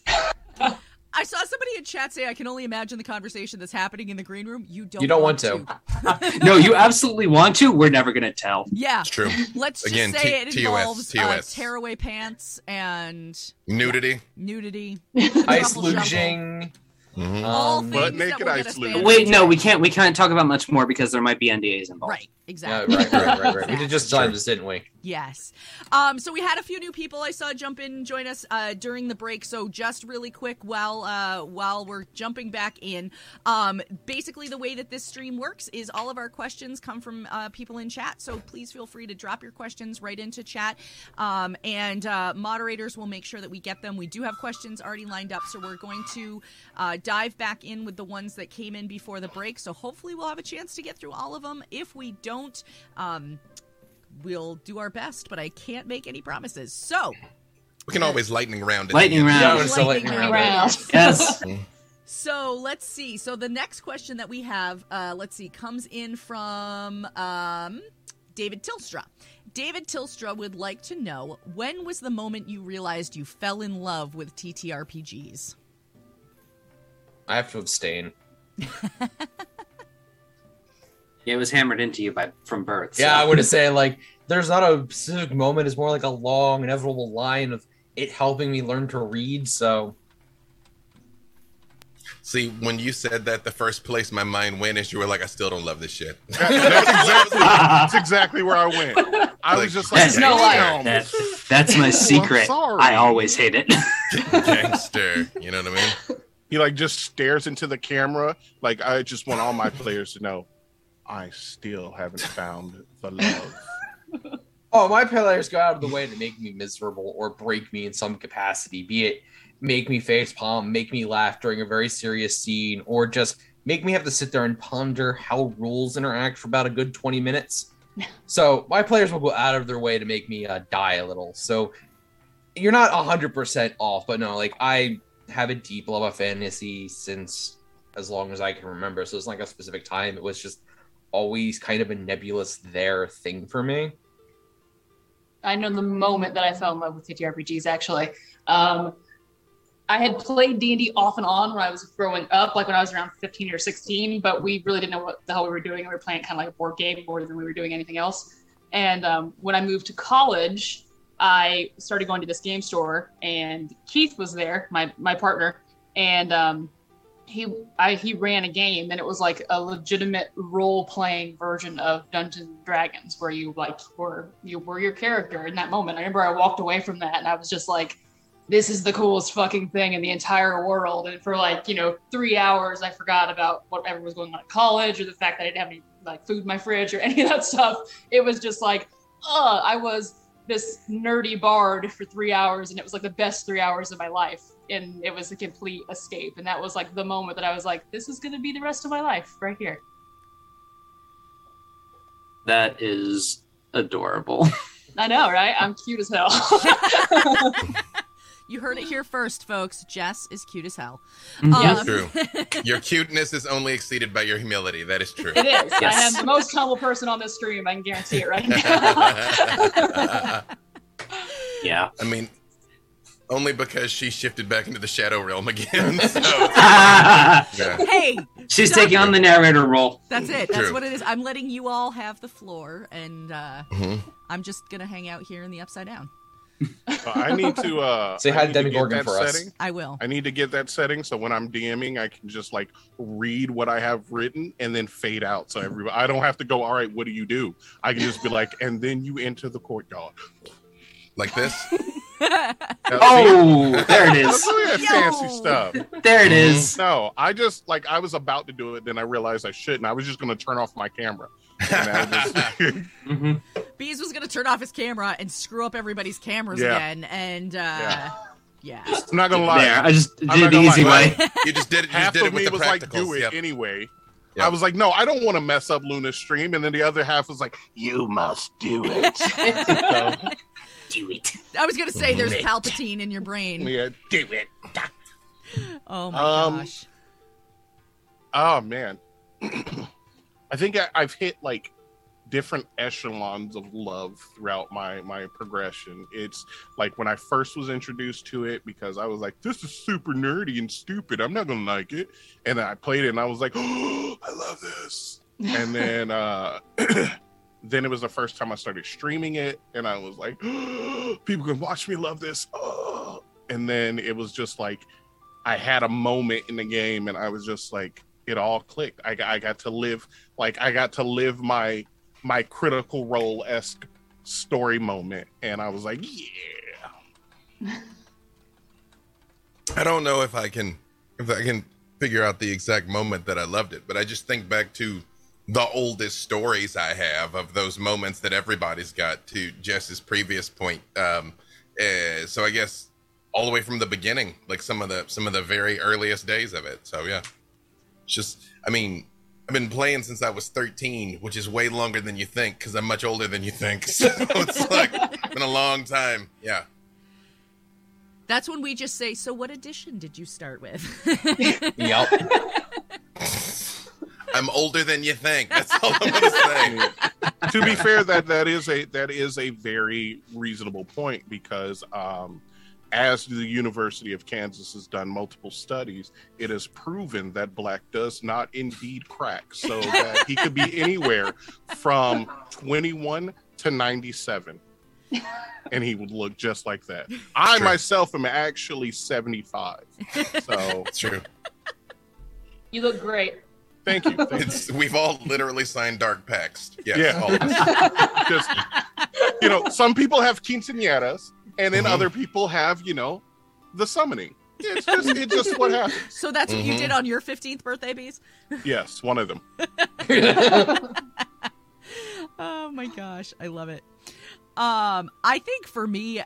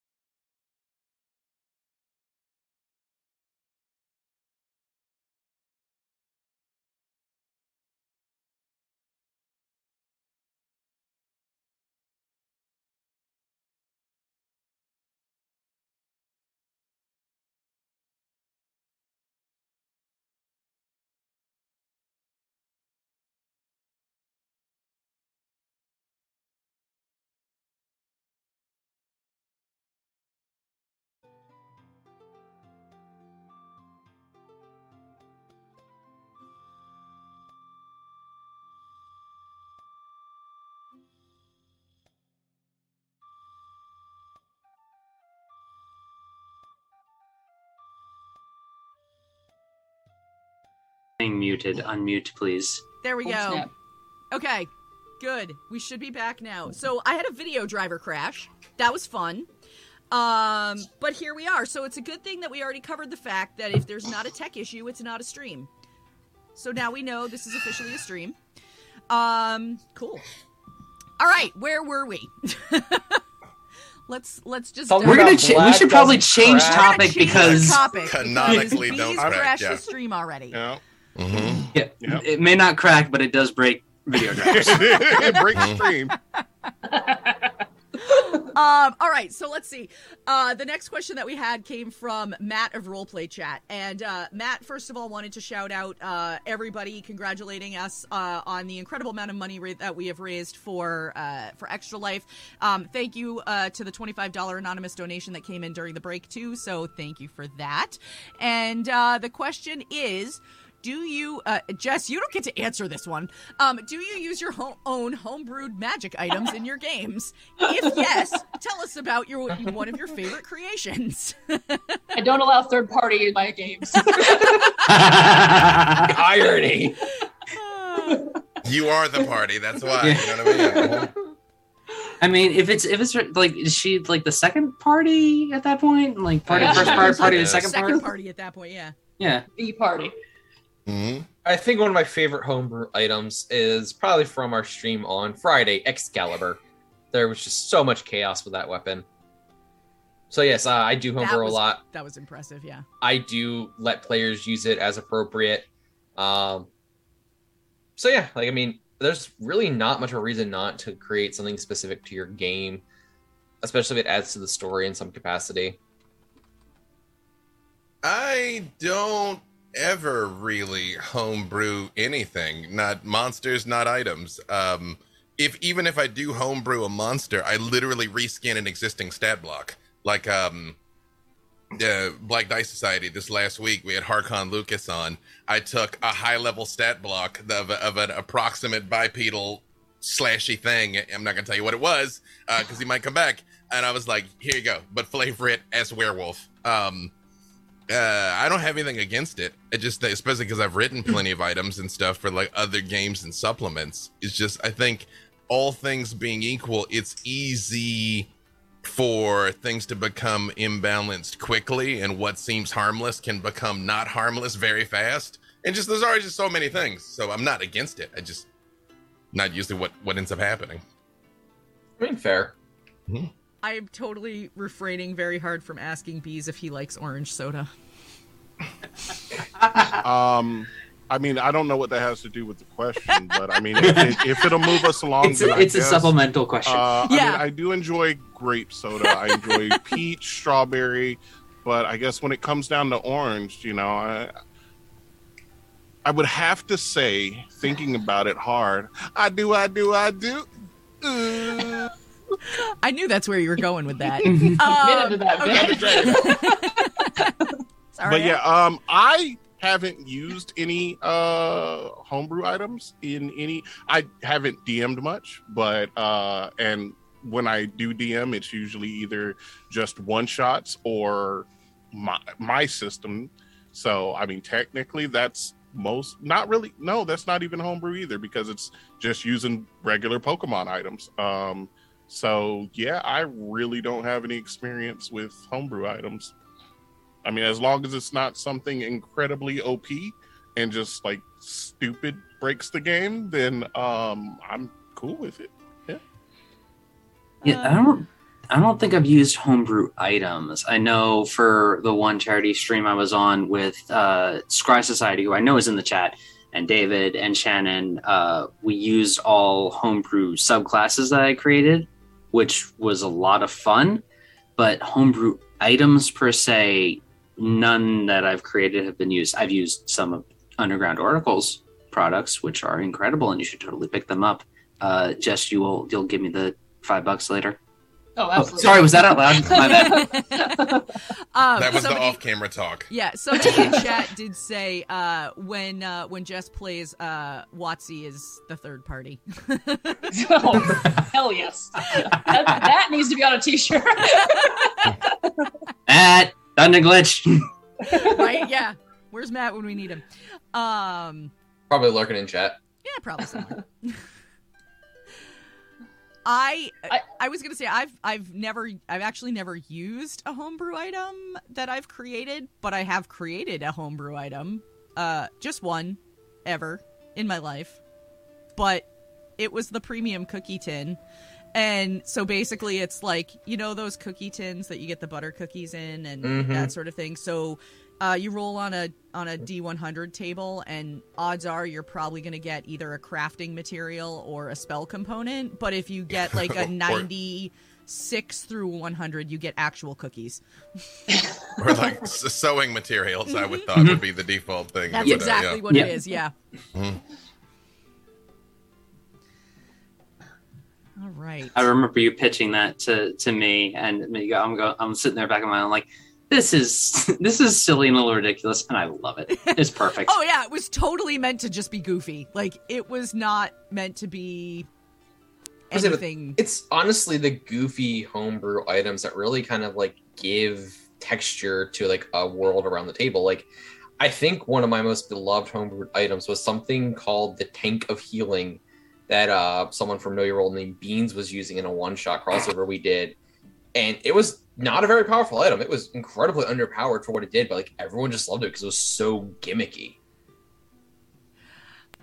I I like that stuff. Like I think it can be fun, but also like it can be useful. I mean, I know when I was putting together the cookie tin, I I deliberately like would go through spell components or crafting materials and that sort of thing. Like this could be useful for somebody at some point. I don't know. Mhm. But Also it might be. I mean, I think there's pocket glitter in it, so That that's a cursed Turbies. item right there. that's, a, Mhm. that's a cursed item right there, Luna. If there's any glitter involved, it's automatically a cursed item. Um, all right, let's see. We got a question from Staghorn, and uh, he would like to know how do you fight the brain goblins that tell you you're not good enough to make content? And how do you convince yourself to Oh. keep going when it feels like you're not doing anything worth a damn? Well, That is we might Yeah. be here for another three hours. Yeah. I mean, I I, think realize that's we something that we all experience session. to different degrees. I mean, I Mhm. know, I, I know, I do. We're we're our third year of publishing, and we have so many compliments from so many wonderful people all the time about what we make and what we, we create, and you know what we're putting out there. But there's still days when I'm like, I should not be doing this. This is not the place for me, you know. And that's with a you know people talking about playing our stuff, which is like the dream, actually having your stuff being in front of other people and having to appreciate it. So I think just the way that I have done it anyway is I kind of all those great comments that come on Twitter or reviews or you know that people just say, I just kind of try to catalog those in my brain. And on the days when the the brain goblins are being real fuckheads, I pull those out and I'm like, no, this is the real stuff. You know what I mean? Like brain goblins don't exist. They're not real at the end of the day, but the stuff that people are saying, these concrete things that I can look at, that's the real stuff that I can focus on and try to, you know, keep that at bay. But it's just it's I think at least for me anyway, it's probably going to be something that I'll always be dealing with and it's what from what I hear what a lot of people deal with. So I mean, it's just pushing through and as long as you have a love for what you're doing and you're still you're, you're still willing to push, then just keep pushing and you know, try to hang on to those those little jewels that people give you because they're precious and they do help you in those situations. Yeah. It is 100% okay to take some time for yourself. Uh, I know that's something that I'm terrible with. Like, I know there have been a bunch of times that, like, I try and be like, oh, I can power through this. I know, like, this is just a rough patch. I can, mm, you know, get this done. And the next thing I know, I've deleted, like, you know, a whole section of stuff. I'm like, nope, this was all crap. I can never look at this again. And it's, it's okay. I think I said to somebody, it's like, I, uh, somebody else was saying something along those lines. It's like, I would rather that you take time and be happy with the final product than try and push yourself to, you know, put out something within a time, an arbitrary time frame that you've set. Uh, so it's, I think the the big thing is like if you've got those brain goblins, take a step back, reevaluate. You know, what's if there's a specific thing that you can kind of pinpoint as to what the issue is, and then you know try and find you know good elements to combat it and and you know but you got to understand you know it is a thing it's going to be there and i think it's important to focus on the idea that you know sometimes it's it's okay to like coexist with it, but don't let it overwhelm you. Uh, Kay in chat said, "Show your show the same kindness to yourself and your content that you would to your friends and their content." Fuck them goblins, man. I mean, I, like, yeah, that's the easy way to do it. I, I have no concept of imposter syndrome because I, kn- I know how hard I've worked to get where I am. And I also know that I've been very fortunate. That There's just times things broke in my direction, times things didn't break in my direction. You're going to hit one out of every hundred shots you take, so compensate by taking 10,000 shots. Um, you know, they, I read something recently. Oh, I'm about to choke to death. Sorry. I read something recently um, that I think is important to keep in mind that you can't always perform at your best because then that would be your average. Uh, you know, you're going to have some shows are going to be better than others. Some content's going to be better than others. There's going to be some things you absolutely love that never really like find its legs. Some of the stuff I'm most proud of are some of the things that have some of the least views. Um, so there's no correlation there. And and remember also, uh, at the end of the day, this is storytelling. It's art. It's expression. There there is no wrong way to do that. And if anything, harness that. And I mean, obviously, it's irrational. You know, there's not a logic to it. But if you can kind of extract some kind something from it that then used to motivate, like if you're like, oh, all my content shit. Well, what's the worst thing about it? You know what I mean? And then you'll vomit up a reason of thinking like, oh, my NPCs are terrible. All right, how can I make better NPCs? Can I workshop a few NPCs? How do other people do their NPCs that I like? But you know, actually use it as the thing that will propel you to then try and plug some of those holes versus just laying on your back and staring at the ceiling. It's like the because the the best th- the worst thing you create is better than the best thing you did not create. Everything is perfect in your mind. We have all crafted works of heartbreaking beauty and integrity that just mutate on their way out to the prime material plane. You know, just just keep doing and keep building and keep progressing and know that there's nothing wrong with you for having those doubts, but our doubts make us traitors. Fuck them goblins. So I- I'm going to come at this like from a little bit of a different standpoint. It, I'm someone who's dealt with two like really deep, deep uh, bouts of depression in my life, and what got me through it was one simple phrase: victory in the small things. So I look to when I'm dealing with that is what did I do right? What am I doing good? What am I enjoying about that? And that is what I will focus on because those small little things are why you're doing it. And once you kind of realign and refocus on that a little bit, it makes the sounds in your head go away, just fall a little bit deeper back because those kind of mental things, they're with you no matter what you do. Even if you don't have imposter syndrome, they're just days that you're not you because you didn't sleep right or you're going through a tragedy in your life or you didn't drink your coffee for three weeks and now you're dealing with a migraine and things like that. So when those kind of like I can't do this, I'm too drained, whatever the reason is, I tend to try focusing on what good I've done. Like this charity stream, perfect example. Had I not gotten out here, created a discount with my friends, tried it, gone on other things, I wouldn't have been part of this. Luna wouldn't have contacted me last year to help partner and, and find people and source people for the first one. So those small victories added up into something that is fairly large for if you think about how big uh, the audience that some of us have. This is a pretty big accomplishment. So I just look at it as victory in the small things. Build upon that because eventually you'll have a long list of very meaningful successes. Yeah, I I gonna, agree uh, with that pretty wholeheartedly. Um, Oh yeah. I think uh, I I haven't watched the later seasons, but in one of the early seasons of the show, uh, um, oh my gosh, what was it? Anyway, the Kimmy Schmidt show on Netflix. Right. Um, the Unbreakable Kimmy Schmidt. There Kimmy. Schmidt, yeah. Um, there was a line in one of the episodes where she talks about how you can do anything for 10 seconds. And like it's a weird place to draw inspiration from, especially considering like the show, but like I, that has gotten me through some tough stuff. You know, Mhm. like the idea that you can do anything for 10 seconds and it's like I can pretend to be happy for 10 seconds. I can pretend to be whatever for 10 seconds.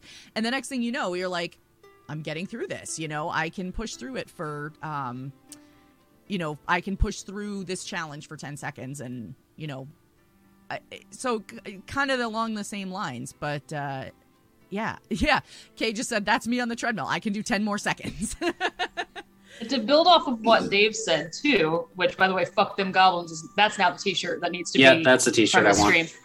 Um, the reason some of the t- some of the reasons why you look at what you've created and you're not satisfied with it is because you're you from reading things from playing things you know what great material looks like. And so you feel something's off about yours because you're not there yet. You don't have that polish or you don't you haven't put in you haven't you know exercised the skills that get you that perfect NPC or whatever because you're dissatisfied with it. So part of you looking at your own stuff is just seeing the tiny flaws. And when you are able to take a step back and go what exactly don't i like about it? How can i improve it? You're going to get to that next level. And so then you know a year down the line you're going to look at your new stuff and you're going to go oh i don't like this about it but it's not the npc thing anymore. It's maybe it's something else. And, and so you're able to keep expanding and keep building off that. And then one day you look at your stuff and you're like oh fuck them goblins. I'm amazing i don't have to worry about it.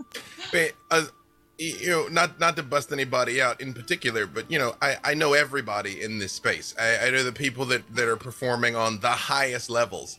They all still feel that way. Like I don't know, you, you would be shocked some of the people that I've had to like give the "you're so money, baby" talk to. Okay? so again, there's nothing wrong with you for feeling like that. Nothing at mm-hmm. all.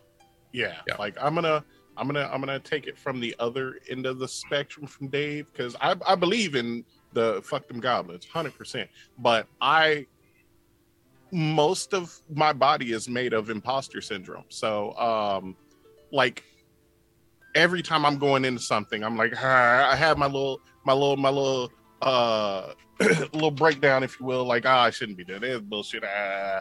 but then like I like with the Pokemon uh series of one shots.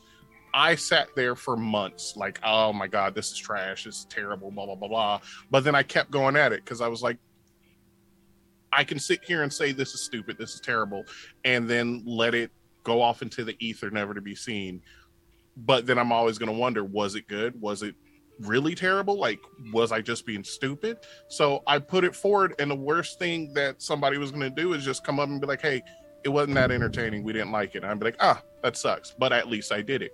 And I went and pushed myself, pushed myself, pushed myself, finally put it out there and had had guests, had guests until I stopped like a couple months later after I started. And you know, that's not it, it, at first I was like, okay, people are like the first couple games. I was like, okay, people say they like it, but maybe they're just being nice. But after a while, I'm like, all right, brain, how about you shut the hell up? Because not this many people are just going to be like, it was fun, we enjoyed it. If it was trash, so shut the hell up and just like look at things, but also like take a step out of yourself and look at things as well. Because a lot of the stuff that I've done a lot of the podcasts I've been a part of, um, I've done some quality work. I've done some, I've had some amazing roles. And it's not just being like someone giving me a handout or someone just having pity on me or anything like that. I got a chance for whatever reason that was, I got a chance. And with that chance, I took it and I ran like a bat out of hell. I ran with it and killed it and from there on like more more doors open and whatnot and i get it there's there's i mean oh, before almost everything i do i'm just like oh my god oh my god oh my god. But you have to you just have to push yourself past that. Like it's that that that wall. Once you get past that little wall it's not that everything's going to be great 100% because there's some stuff i bombed on. Oh definitely. But you get past that wall and then it's what happens happens. If if i do great fantastic. That's that's amazing. I love it. If i didn't cool. Where did i mess up so i don't do it again? And it's just like i again something something as as as uh, i'm trying to think. As as un uh, I'm trying to think of the right term because I don't want to uh, uh, uh, cut the importance of it, but like like a game versus talk show. Like here, it's not. We're not trying to bring big RPG moments or big feels moments. This is everybody talking experience about experiences and enjoying themselves. And I still got, you know, every time I come on the show, I'm just like, but I I push past it. And you know, same thing with with games where I have to perform and bring these feels moments that are just going to hit you like a freight train. It's just, it's going to be there. It's going to happen. You just have to find what works for you to get past it. Because it's, you know, it, it like like like my dad told me, um you it it's no to 100% of the questions you don't ask. So if you don't ask something, it's always a no. You know, you, you you'll be surprised. You ask something and it's a sure. You ask something and there's a compromise. Maybe it's not exactly like uh, I I applied for a main role on a podcast and I didn't get it, but by uh, auditioning for that role, the the people in charge were like, "We loved your audition. You're not right for this role, but we have some stuff in the works that we're we're putting out that we want you to be a part of." And I was like, "Hell yeah, hundred percent, yeah, let's go." So you have to you have to push past, and then also understand that it's not always going to be what you want. You have to see that silver lining in things you have to understand that you may not get A, but by not getting A, by trying to do A, you've opened up B through E. And now you can go one of those directions and it leads you to either A or something even better than A. So it just just keep trying. Ignore the ignore the goblins. They're just idiots. Um and do your best to, you know, you're going to have off days too just understand that but just keep going forward all right then. All right i'm gonna throw out one last question before we have to start wrapping things up. Um, this one comes in from uh, tommy math productions and tommy would like to know if you could do one thing in the ttrpg industry that you haven't already done what would it be everything I want to do, I do. So, well, Dave, clearly this and now I am the most humble of, of all of us. Okay. Um, I would like to get our full setting book published. So we're a few Kickstarters away from that. Um, we'll have a small one coming up for our first like uh, portion or look into our our world. But yeah, my my big goal currently is to get our our full setting book published. Side question. Obviously, you're very good at this. This is your business and the thing you do. But how much would you need to raise for the setting book? Uh, for the for the full setting book, it's it's pretty pretty damn big. So that would the the first Kickstarter that we're going to be putting out, we can get everything going for 10k definitely, um, which will probably be what the the KS is going to go. But what, what, what do you the, need for the what you need for the whole thing? Yeah, for the whole we're thing. About end goal. Yeah, end total. Total. Like okay, somebody gave we, you blank do, check and said, "Let's go." Mm-hmm. For the full setting book, it would probably. I mean, we really could not do it for for less than at this point for less than 35 we couldn't do it definitely so. okay super not gonna put you on the spot again i know this is your business i respect you i've raised so much money on kickstarter we did 300 for into the motherlands talk to me offline dm yeah. me on twitter i will tell you how to do it you can do you uh, can i will 100% just, take you up on that yeah it, it's it's just because the effort you're going to have to put into raising the 10 is actually yeah. more than the effort you will put into raising the 40 like yeah. Hit well, me on twitter. please, my dms are i open. will hit you on twitter. Please blow my mind because i would i got you. I got you. Yeah. Mm-hmm. for, for me it's, it's a math problem. I would like to figure out the impact of three moons on the tidal forces of a planet. Oh god. Not this again. Depends on the moons and depends on the planet you know? Yeah no I, i've been deep in like astrophysics things trying to figure out rotational speeds and all that and i got some of that figured out but it is a little above my math understanding. Is this just for your own personal for education or for, for a game? For my own education and for the game i'm in let me help you out bro. let me help okay. you out. Nobody gives a shit. Wait, no, hold on. We know. Thank you. Thank you. We have been saying this to him for years now. I just would like to point out too that uh, in chat there is Chris. No, no, no, stop! Your detail in world building is too much. A whole bunch of letters, and then More my letters. God. I mean, Ne- again, Nevi you is know, also in our show, by the way. for for for your own edification, of course. All uh, knowledge and is it's- power. Power corrupts. So learn things and be evil. It's what you should do. Oh yeah, But- I I love physics. Like part of like my inspiration for a lot of my world building is my my background's in science. Like I Mm-hmm. love ecology and all of that. So like for me, my enjoyment in my world building comes from figuring these things out.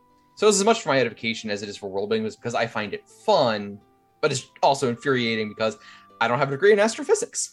Nobody's gonna care about your title tables, man. Ever, ever. You could know the answer right now. You could know it to with, within a perfect fraction of an inch. No one will care. It will not increase anyone's enjoyment. So Thank let you. yourself off the hook for that. Thank you. Um, Thank you. It is what you say it is. You are literally god of that world. yeah, I know. Like I said, it Yeah. is it is a personal thing. Like I find Right. those hard facts interesting. Valid. That's Valid. fair. Yeah. Mm-hmm. Valid. Um, okay, so things that we haven't done in the TTRPG community, and we were just talking about, you know, shooting your shot. Worst that happens is you say no. I've never played in a D&D game with B. Dave Walters. Just saying. Hey. You stole mine, Patch.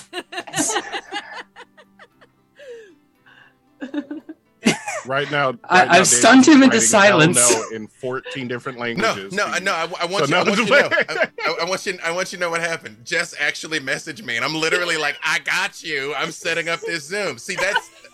I need y'all to understand something, okay? The it, it's it, the, it- what she just did is the most important thing in the world. When an opportunity presents itself, take that opportunity. Don't be like, literally how like- I got Dave mm-hmm. on the stream. Yeah. I put out a wish list on Twitter, and that's how I got Mark Meer on back in February. I put a wish list out on Twitter, and I said, "These are the people I would love to have on my stream." I sh- I I shot my shot, and here we are.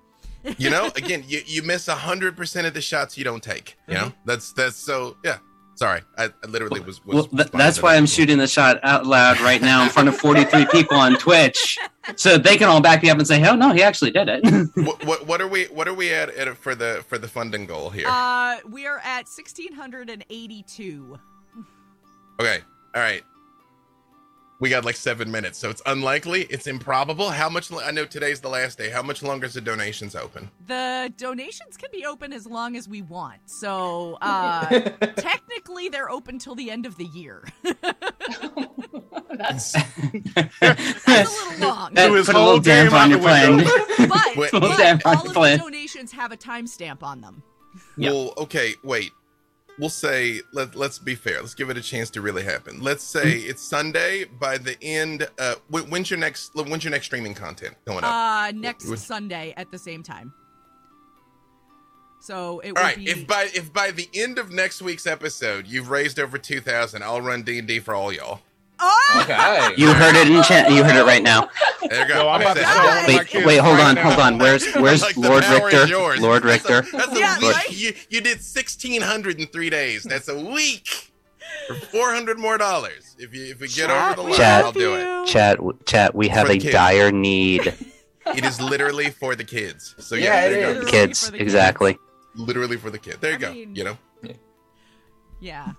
Uh, somebody can can somebody go clip this Gauntlet has too? been So thrown down. Yeah. I, I said it in pub. It's it's it's. I said it. I do the things I say I will do. There you go. Yeah. I mean, There all go. I gotta say is the power is yours. Yeah. Just in case, in case these kids today don't know where they come from. Yeah. Oh my gosh. I was Uh, real tempted to put the Don Cheadle one up there. That's and I like, literally no, the one I was not. typing in. literally, I was typing in the Don Cheadle play Captain Planet for my response here thing. Yes. your broccolis.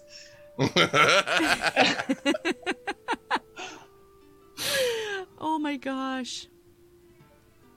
Um in all seriousness, one of the things that uh that I've never done is uh, well, I shouldn't say never because I have done it once and it was only like two lines, but um I'd love to do more not so much voice acting as voice over.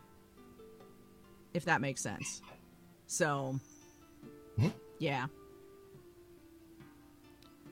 One of the things that I saw recently that was uh, very interesting on that front is uh, not quite voice acting, but voiceover front. You know, audiobooks are always something that's in need.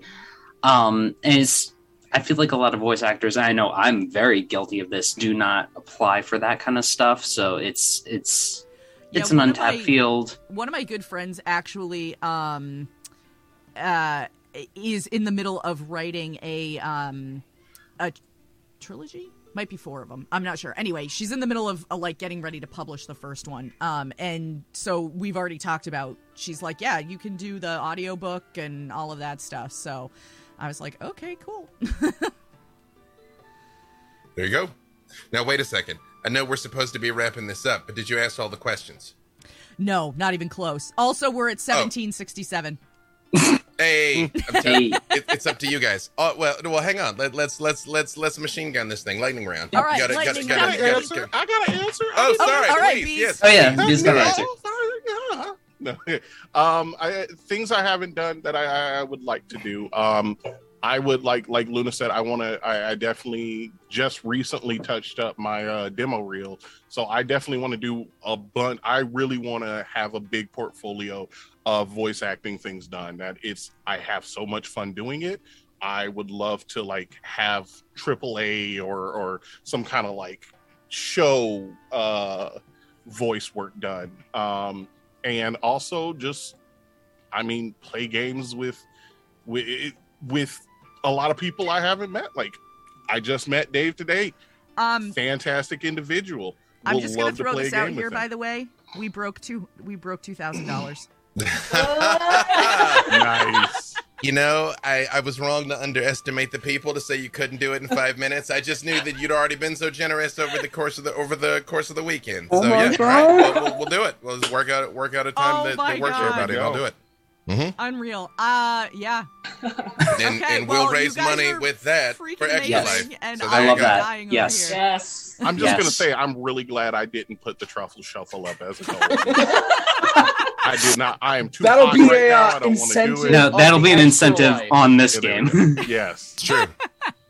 hmm I, don't, Oh I my will. I will put a. I will put a truffle shuffle card in the deck of many things. yes Oh, yes. hmm unreal you guys are freaking amazing um i i can't even like i don't i'm speechless right now we I got you. busted our goal wide open doubled it Doubled, Doubled it. it. doubled it. it Doubled it. hmm unbelievable And it'll help some people. You know. Just a I- few I was- i hope Exactly. Oh, I, I always give the, the same speech. You know, it's it's obviously it is it is a difficult time for a lot of people out there. You know, gas is freaking seven dollars a gallon here. Uh, Oh, there's been oh. plenty of times in my life that I didn't have five extra dollars to give to something, but literally every dollar, every bit, it all counts. Signal boosting is free. Just talking about it, you know, and, and, and it all builds up to make a meaningful difference in a person's life. So Absolutely.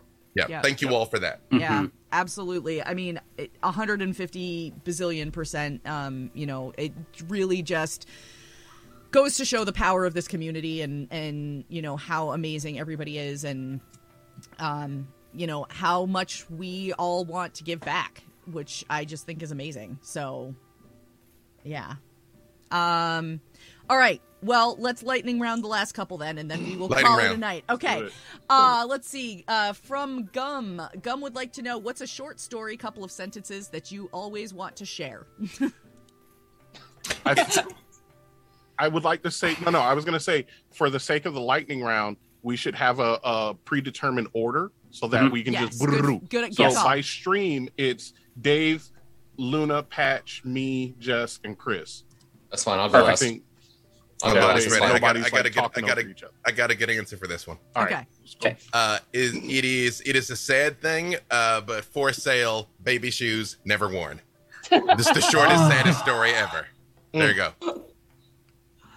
Um, so short story, a couple sentences that I um made up a story on the fly to tell a to put a young childish person to bed on the fly. Hey, Chris knows where the what I'm talking Hobbit came from. Pretty much, Chris knows what I'm talking about. Vaguely. Oh, that one. Yeah. That one. Yep. Yeah. Okay. Mm-hmm. Mhm. Know exactly what you're talking about. Um, let's see. The the the story I always end up sharing is uh, about my characters whose significant other was blown up in a boat explosion.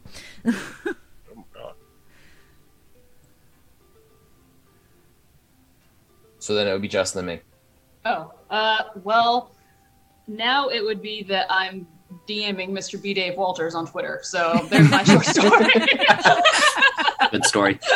It's literally happening over here right now. Yeah. Mhm. Uh, all right. Did everybody Okay. did everybody get All right. one? I don't really have one on the top of my head. I'm bad with stories, Yeah. so uh, let's just move on to the next one. Okay. Um. uh. All right. Um. The next one, I guarantee we cannot speed through these ones because these are like whole. Bold of you to assume. Challenge. Yeah. Yeah, challenge what mechanical accepted. improvements would you like to see for the Ranger in D and D five point five? I, I hate a, attacks of opportunity. I hate that so very much. So having them have some way to neutralize that would be fantastic. Uh, Gloomstalkers are great, but you literally only get one good round and then you like plummet off. The revised Ranger fixed a lot of the holes already, though. So if you haven't seen it, take a look at the revised Ranger. There you go. I got Yes, nothing. there's more to I- say, but there you Luna. go. I was gonna say I got nothing because uh, Mhm. I haven't played a Ranger in 5e, so Patch. I would actually like to give the Ranger some more like tactical on battlefield uh, abilities. Um, just it, almost like a, a directional kind of thing. Uh, it's something that I'm working on as a subclass, so it's just what's popping to mind. Challenge, yes. Balance, probably not. Hella pets. All the pets. Okay. Um. Jess. Boom. Make them as martial as possible. I actually really like Rangers without spells. Um, I like them without spells. So if I was to completely redo it, I'd build it that way. But that's just me. Uh, I would lean into the tactical exploration side of the class a little bit more. I'd make animal companions a little bit more effective. Uh, spell selection should be a little bit more wide. I could keep going, so I'm going to stop. all right. Um, next one is uh, what level? What level? Cla- what level class would you have Venger from the D and D cartoon be? Is he not in Wild Beyond the Witchlight? A bunch of them are. I don't Uh, know. I don't I have mean- knowledge on this one, so I'm going to sit out Yeah, for this I'm gonna pass this one. I My don't know. answer is going to be no clue. I, I, I would probably use the Acer- the CR23 Acererak step block personally. yeah, that. That's what I'd use. hmm What was the question again? the bad guy from the D and D cartoon. What would you make him? Basically, That's a little before my time. I don't remember this cartoon at all. I told y'all I'm older than you think. Youngin. Yeah. mhm. I'm 31. I'm not that young, All right. but just young enough apparently. So this uh this will be remember I when we before we went live I said there is a time every now and then we get a question that's great to do as we're going around and uh and like you know kind of reminding everybody of who we are and where they can find us all on social media. This is that question. So, um what we're going to do is we're going to go in the reverse order from when we started. So, Patch, we're going to start with you. We're going to ha- uh, just remind us of who you are, where we can find you on social media, anything coming up that you would like to talk about, and uh, also uh, tell us what D and D monster do you think tastes the best. Okay. Um. So let's at least do the easy part first. Uh, my name is Patch. I am a uh, creator, voice actor, TTRGB, TTRPG player. Uh, I am creating subclasses based on musicals. You can find me on Twitter at Patcher0730. You can find my itch page, patcher0730.itch.io. And uh, you can find me there. And I guess very soon in a game with B. Dave Walters. Hey, Thank the community. Um, And as for the creature that I think tastes the best, uh, you know, I'm gonna I'm gonna be a little weird just because it's on my mind from last night's game. Uh, I feel like the Remorhaz actually probably because that heat it probably like preserves flavor very well. So I think I'm gonna go with that, and and that's a shout out to Richter. Thank you again last night for throwing that at us. Wonderful. All right, Patch. Thank you for coming on and hanging out tonight. It's always a pleasure to hang out with you, and uh, looking forward to playing some D and D with you soon. yeah, very true. Uh, Chris. Uh, I'm Chris, also known as Saint. You can find me at Discount Dungeons or at S uh, S Damons on Twitter. As for what would probably taste the best, I'm gonna have to go with Hydra since it's very similar to crocodile or alligator based on environment, bipedal shape, and other things. So it also can also be very sustainably harvested because the heads constantly grow back. So there is that. Yeah, it's a buffet. Yeah. Yeah, exactly. so I mean, Hydra neck steak, alligator cooks up fairly easily. Can be done in a lot of different ways: barbecue, uh, fried, uh, seared, etc., cetera, etc. Cetera. So yeah, I- I'm gonna go with Hydra. Dragon gonna be a close second though. All right. Well, Chris, thank you for coming on tonight and hanging out. Thank you for uh, uh, DMing on Friday and Absolutely, kicking off this whole Extra Life event. Um, it's been a pleasure working with you as always to get this organized and um, scheduled and scheduled and everybody scheduled in and yeah. So Yeah. um, thank you, Jess. I am Jess Penley, uh, at Jess Penley on all the platforms. Um, I'm one half of UO Publishing, which is uh, Underground Oracle Publishing, and at UO Publishing on all platforms. Um, I honestly think that unicorns must be delicious because it's always seen as a very evil act to eat one, so it just must be fucking decadent. So I would like to eat unicorn. You know, if I hadn't already volunteered to help you with this, this is would be what I would volunteer to help you with this. I'm all like the best answer. Love it. Aw, Jess, uh, I love getting to hang out with you, and we really should do it. that more. Um, Thanks for coming on and hanging out tonight. So, um, bees. Well, hello everyone. It is I again, your happy, helpful harbinger of hype. I am Big Bees. You can find me on Twitch at big underscore bees, where I do random variety streams. Um, you can catch me uh, Saturday nights on RF Chaos, where I we do the Masks game, the Unremarkables. Um, uh, my art just started on Campaign Skyjacks, so go check that out wherever you get your podcasts. Um, I will be uh, making a guest appearance on the Roaring Cha- Trainers, which is a Pokemon 5e game, uh, also where podcasts are found. Um, I'm trying to think what else I got. I got a lot of other stuff in the works, but pretty much just follow me anywhere that's not on Twitch at biggest underscore bees, and I will pump out stuff and let everybody know when things come out so that you can go check it out. And uh oh yeah, also will be in a game with Dave. So yeah. um, so yeah. I'll tell you Um, now, it's level 20, so do your worst. All of you start making. Yeah. You can fuck said that. Yeah. 'cause I've, Okay. I've been known I to break said games, so let's go. What I said, do your worst. challenge. Uh, Okay. You know what? All right, yeah. Yeah. So yeah, I that's gotta crack out uh, some, some of my muscles here. It's been a while since I've created a level 20 character. Mm-hmm. Mm-hmm. Amazing. Amazing. That's going to be great. Alright. Bees, thank you for coming on and hanging out. Uh, a pleasure as always. Always Um, love to. uh, yeah. And looks like we'll get to play a game together sooner than we thought. Right? Hell yeah. Uh, and uh, Dave. It is I, uh, non-ironically, TV's B. Dave Walters. Um, you can find me all over the interwebs at B. Dave Walters everywhere. Uh, Invitation to Party on G4, Legends of the Multiverse, Black Dice Society, D&D, uh, Twitch and YouTube. Um, bunch of other stuff. Uh, the Black Pits for Idle Champions. I think that's next week. Uh, we just announced that. Um, the first TV show that I wrote and acted in is getting announced at Comic Con, but I, I've um, the Salvage Marines. It's coming out. Well, let me not say because I don't think that's public yet.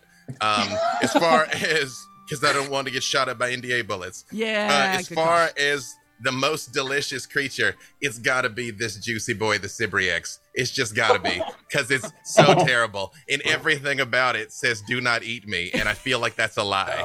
And and and Succulent. for, for the exact opposite logic that Jess applied, that is unassailable.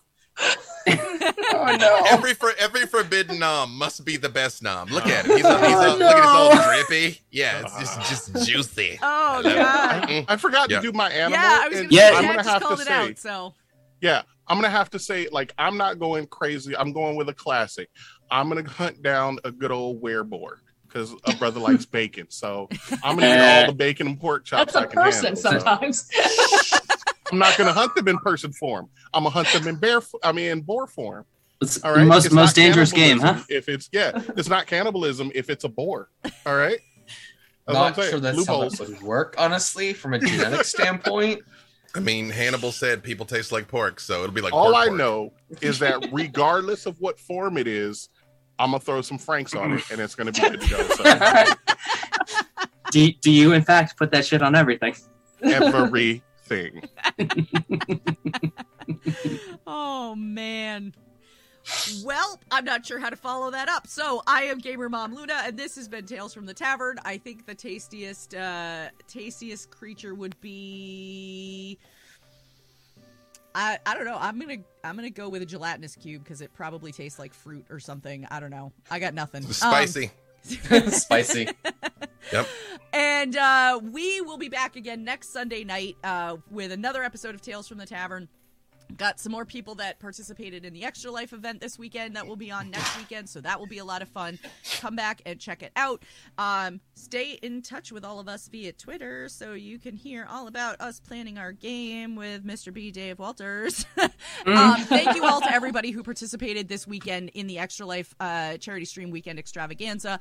Um, everybody who donated, we could not have done this without you guys. Um, I am still blown away, uh, though I'm not surprised by the generosity of this community. Um, you guys are just fantastic and amazing and wonderful. And uh, with that said, we're gonna toss a raid off to um, let's see. I think we're gonna go pay our friends over at Total Party Chill a visit. Um, they are playing some D and D right now, so let's see. Total Party Chill, and uh, we will see you all next Sunday night. Um, have a great week, everybody, and we'll catch you all soon. I should go. Frozen for me now.